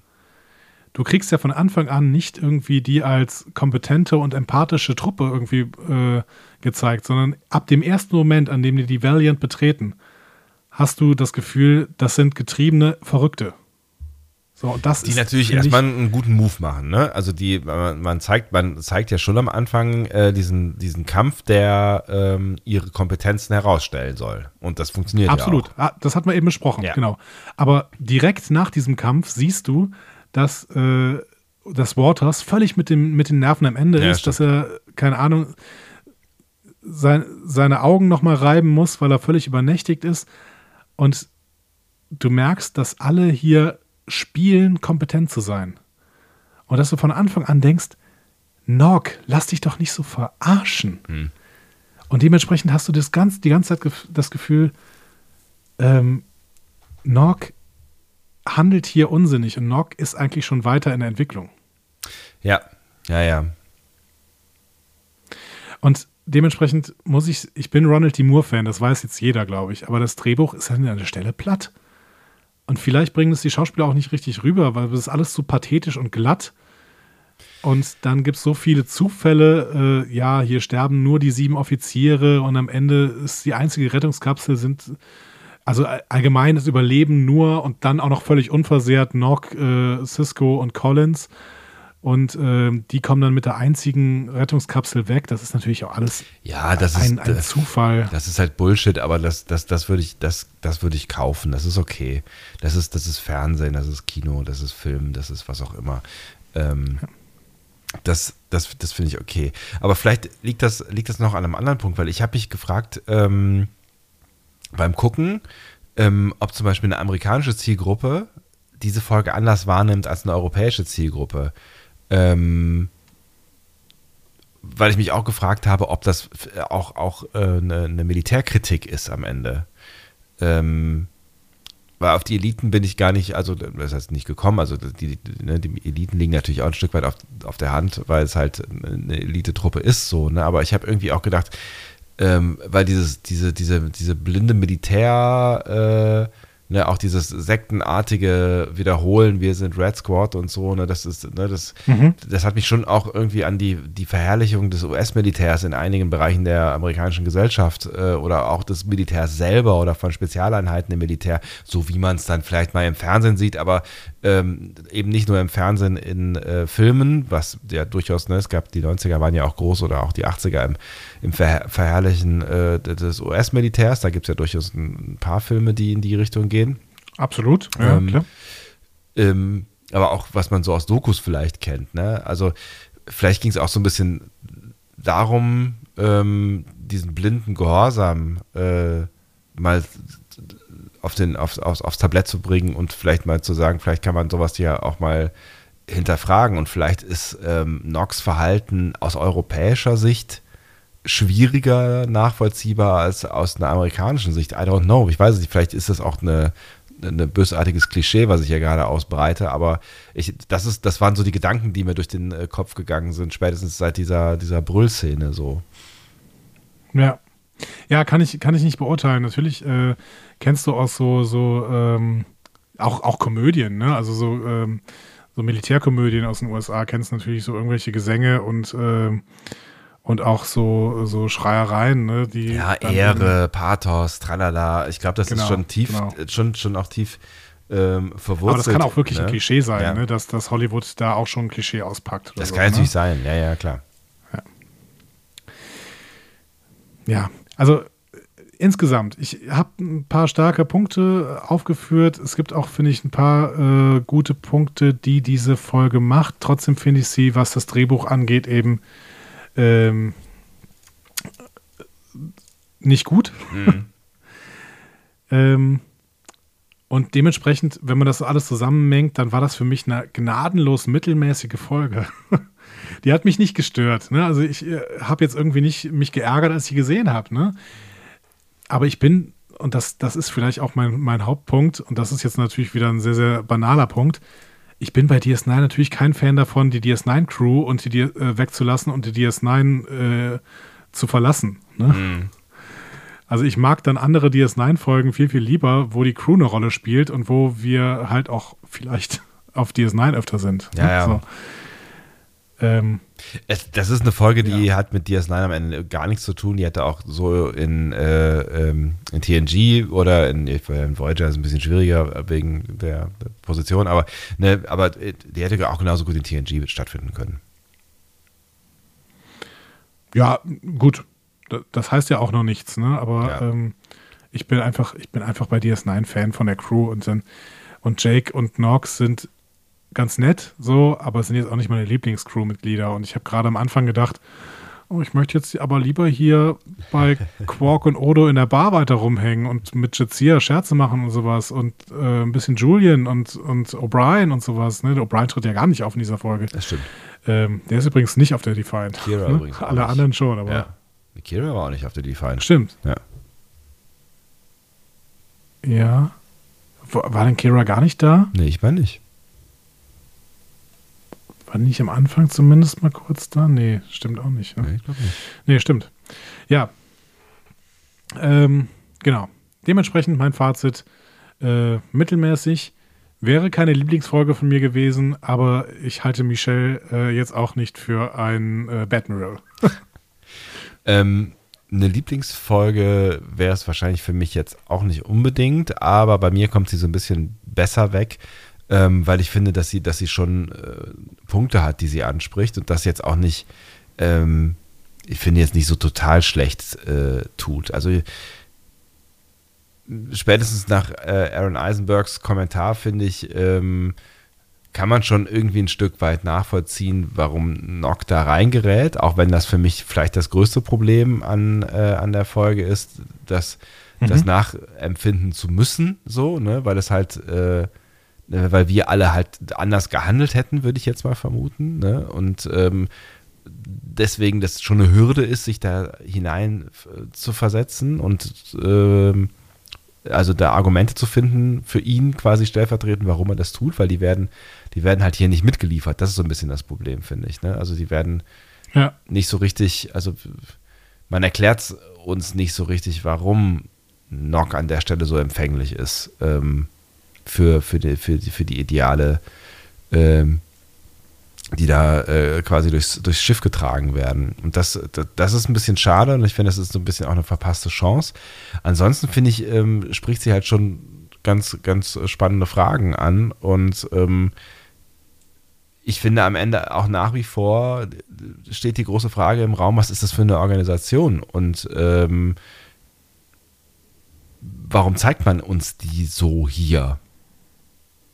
Und auch in anderen, vielen anderen Folgen so. Und äh, da habe ich nach wie vor keine so richtige Antwort äh, drauf, drauf gefunden.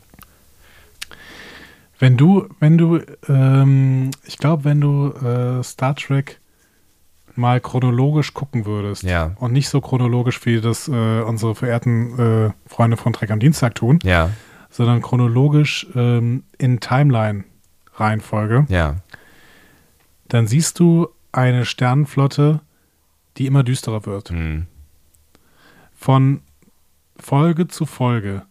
Das deutet sich am Anfang mit ein paar Badmirals an, dann lernst du plötzlich, äh, dann lernst du plötzlich die Nova Squadron kennen, du lernst die Föderat äh, du lernst die, die Red Squad kennen, du lernst dann irgendwann in DS9 auch ähm, äh, Sektion 31 kennen. Mhm. Gut, die lernst, die lernst du vorher schon kennen durch äh, Discovery, aber da ist sie vielleicht auch am Anfang noch gar nicht so, so kritisch ne? Ja. und auch noch nicht so verschlagen. So, es wird auf jeden Fall immer schwieriger und immer schwieriger. Und wenn man das jetzt mal in den Gesamtkontext setzt, ich würde das gerne mal machen, aber ich habe natürlich nicht die Zeit, um das zu tun. Ja. Aber ich würde das gerne mal machen. So, das einfach unter diesem äh, Aspekt gucken, wie wird eigentlich die Sternenflotte von Folge zu Folge dargestellt. Ne? Und einfach mal vielleicht so einen Graphen machen. Ne? Ist das hier mhm. eher positiv oder ist das eher negativ? Und am Ende landest du vielleicht bei dem, was Picard da zeigt. Dass die Sternenflotte sich in all den Zeiten ins komplett Negative gewandt hat. Ne? Ja, finde ich einen Denn offensichtlich Gedanken, ist ja, irgendwas schlecht mit dieser Sternflotte. Da gibt es tausende von Badmirals, die immer wieder komische Sachen machen.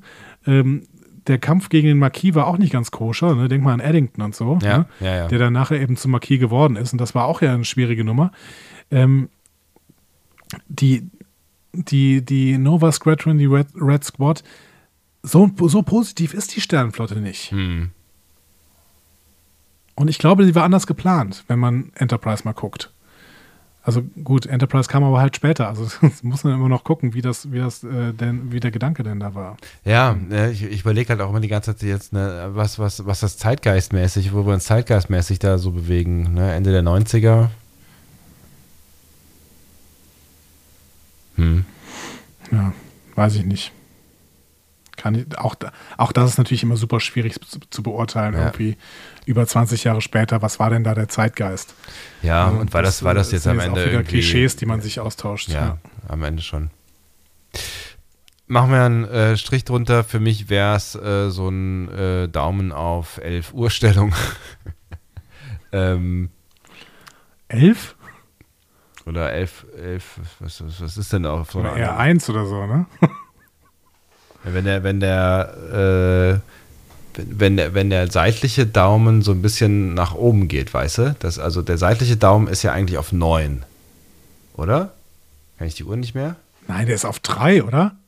Also mein, mein seitlicher Daumen wäre immer auf drei und nicht auf neun. Mein seitlicher Daumen ist auf 9. Bist du Linkshänder? Nee.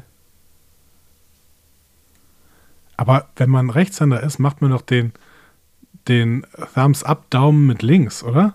Nee. Wa- wa- wa- Warum sollte man das Okay, tun? Leute, schreibt das doch, schreibt, schreibt das. Das ist doch die spannendste, die spannendste Frage dieses ganzen Casts. Schreibt das doch bitte mal in die, in die Kommentare.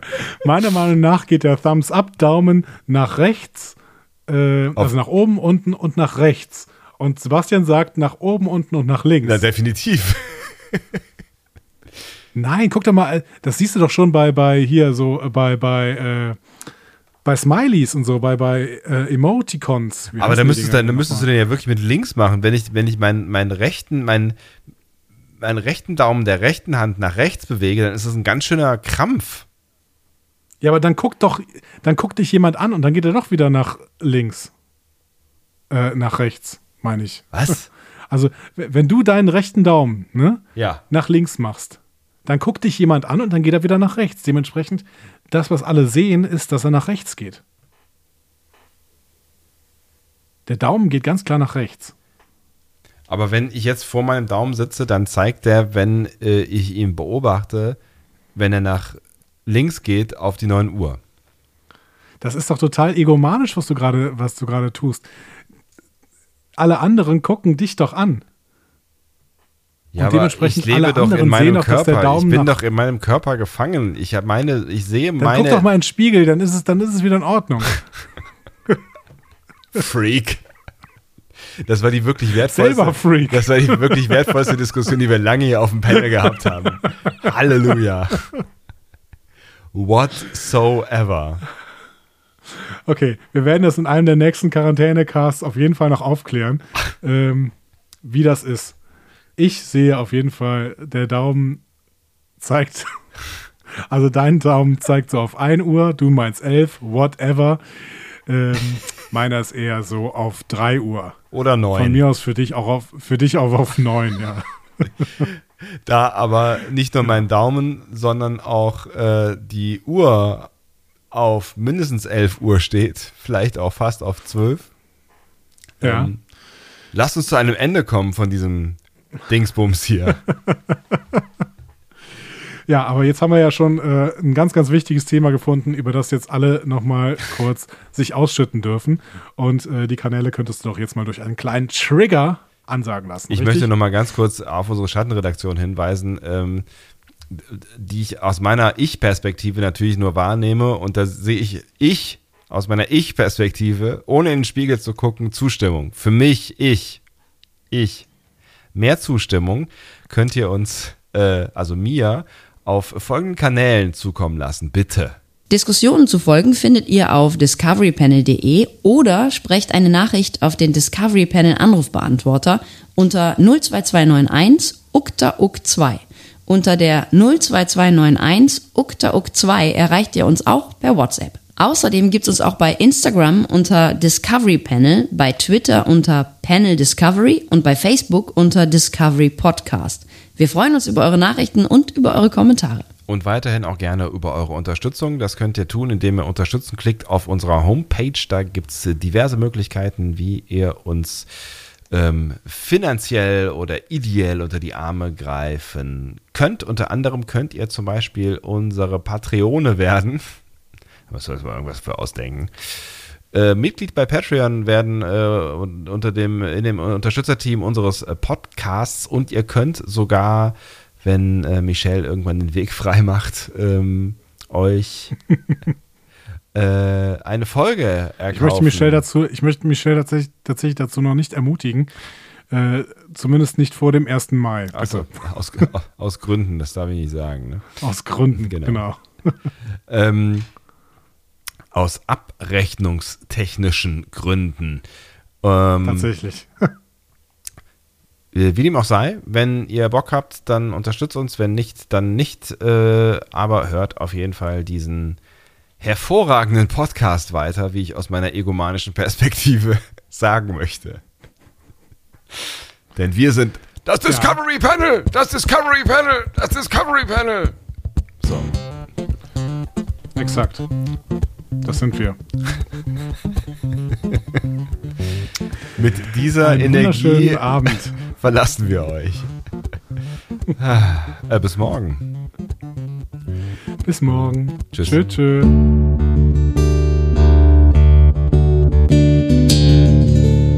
Mehr Star Trek Podcasts findet ihr auf discoverypanel.de. Discovery Panel. Discover Star Trek.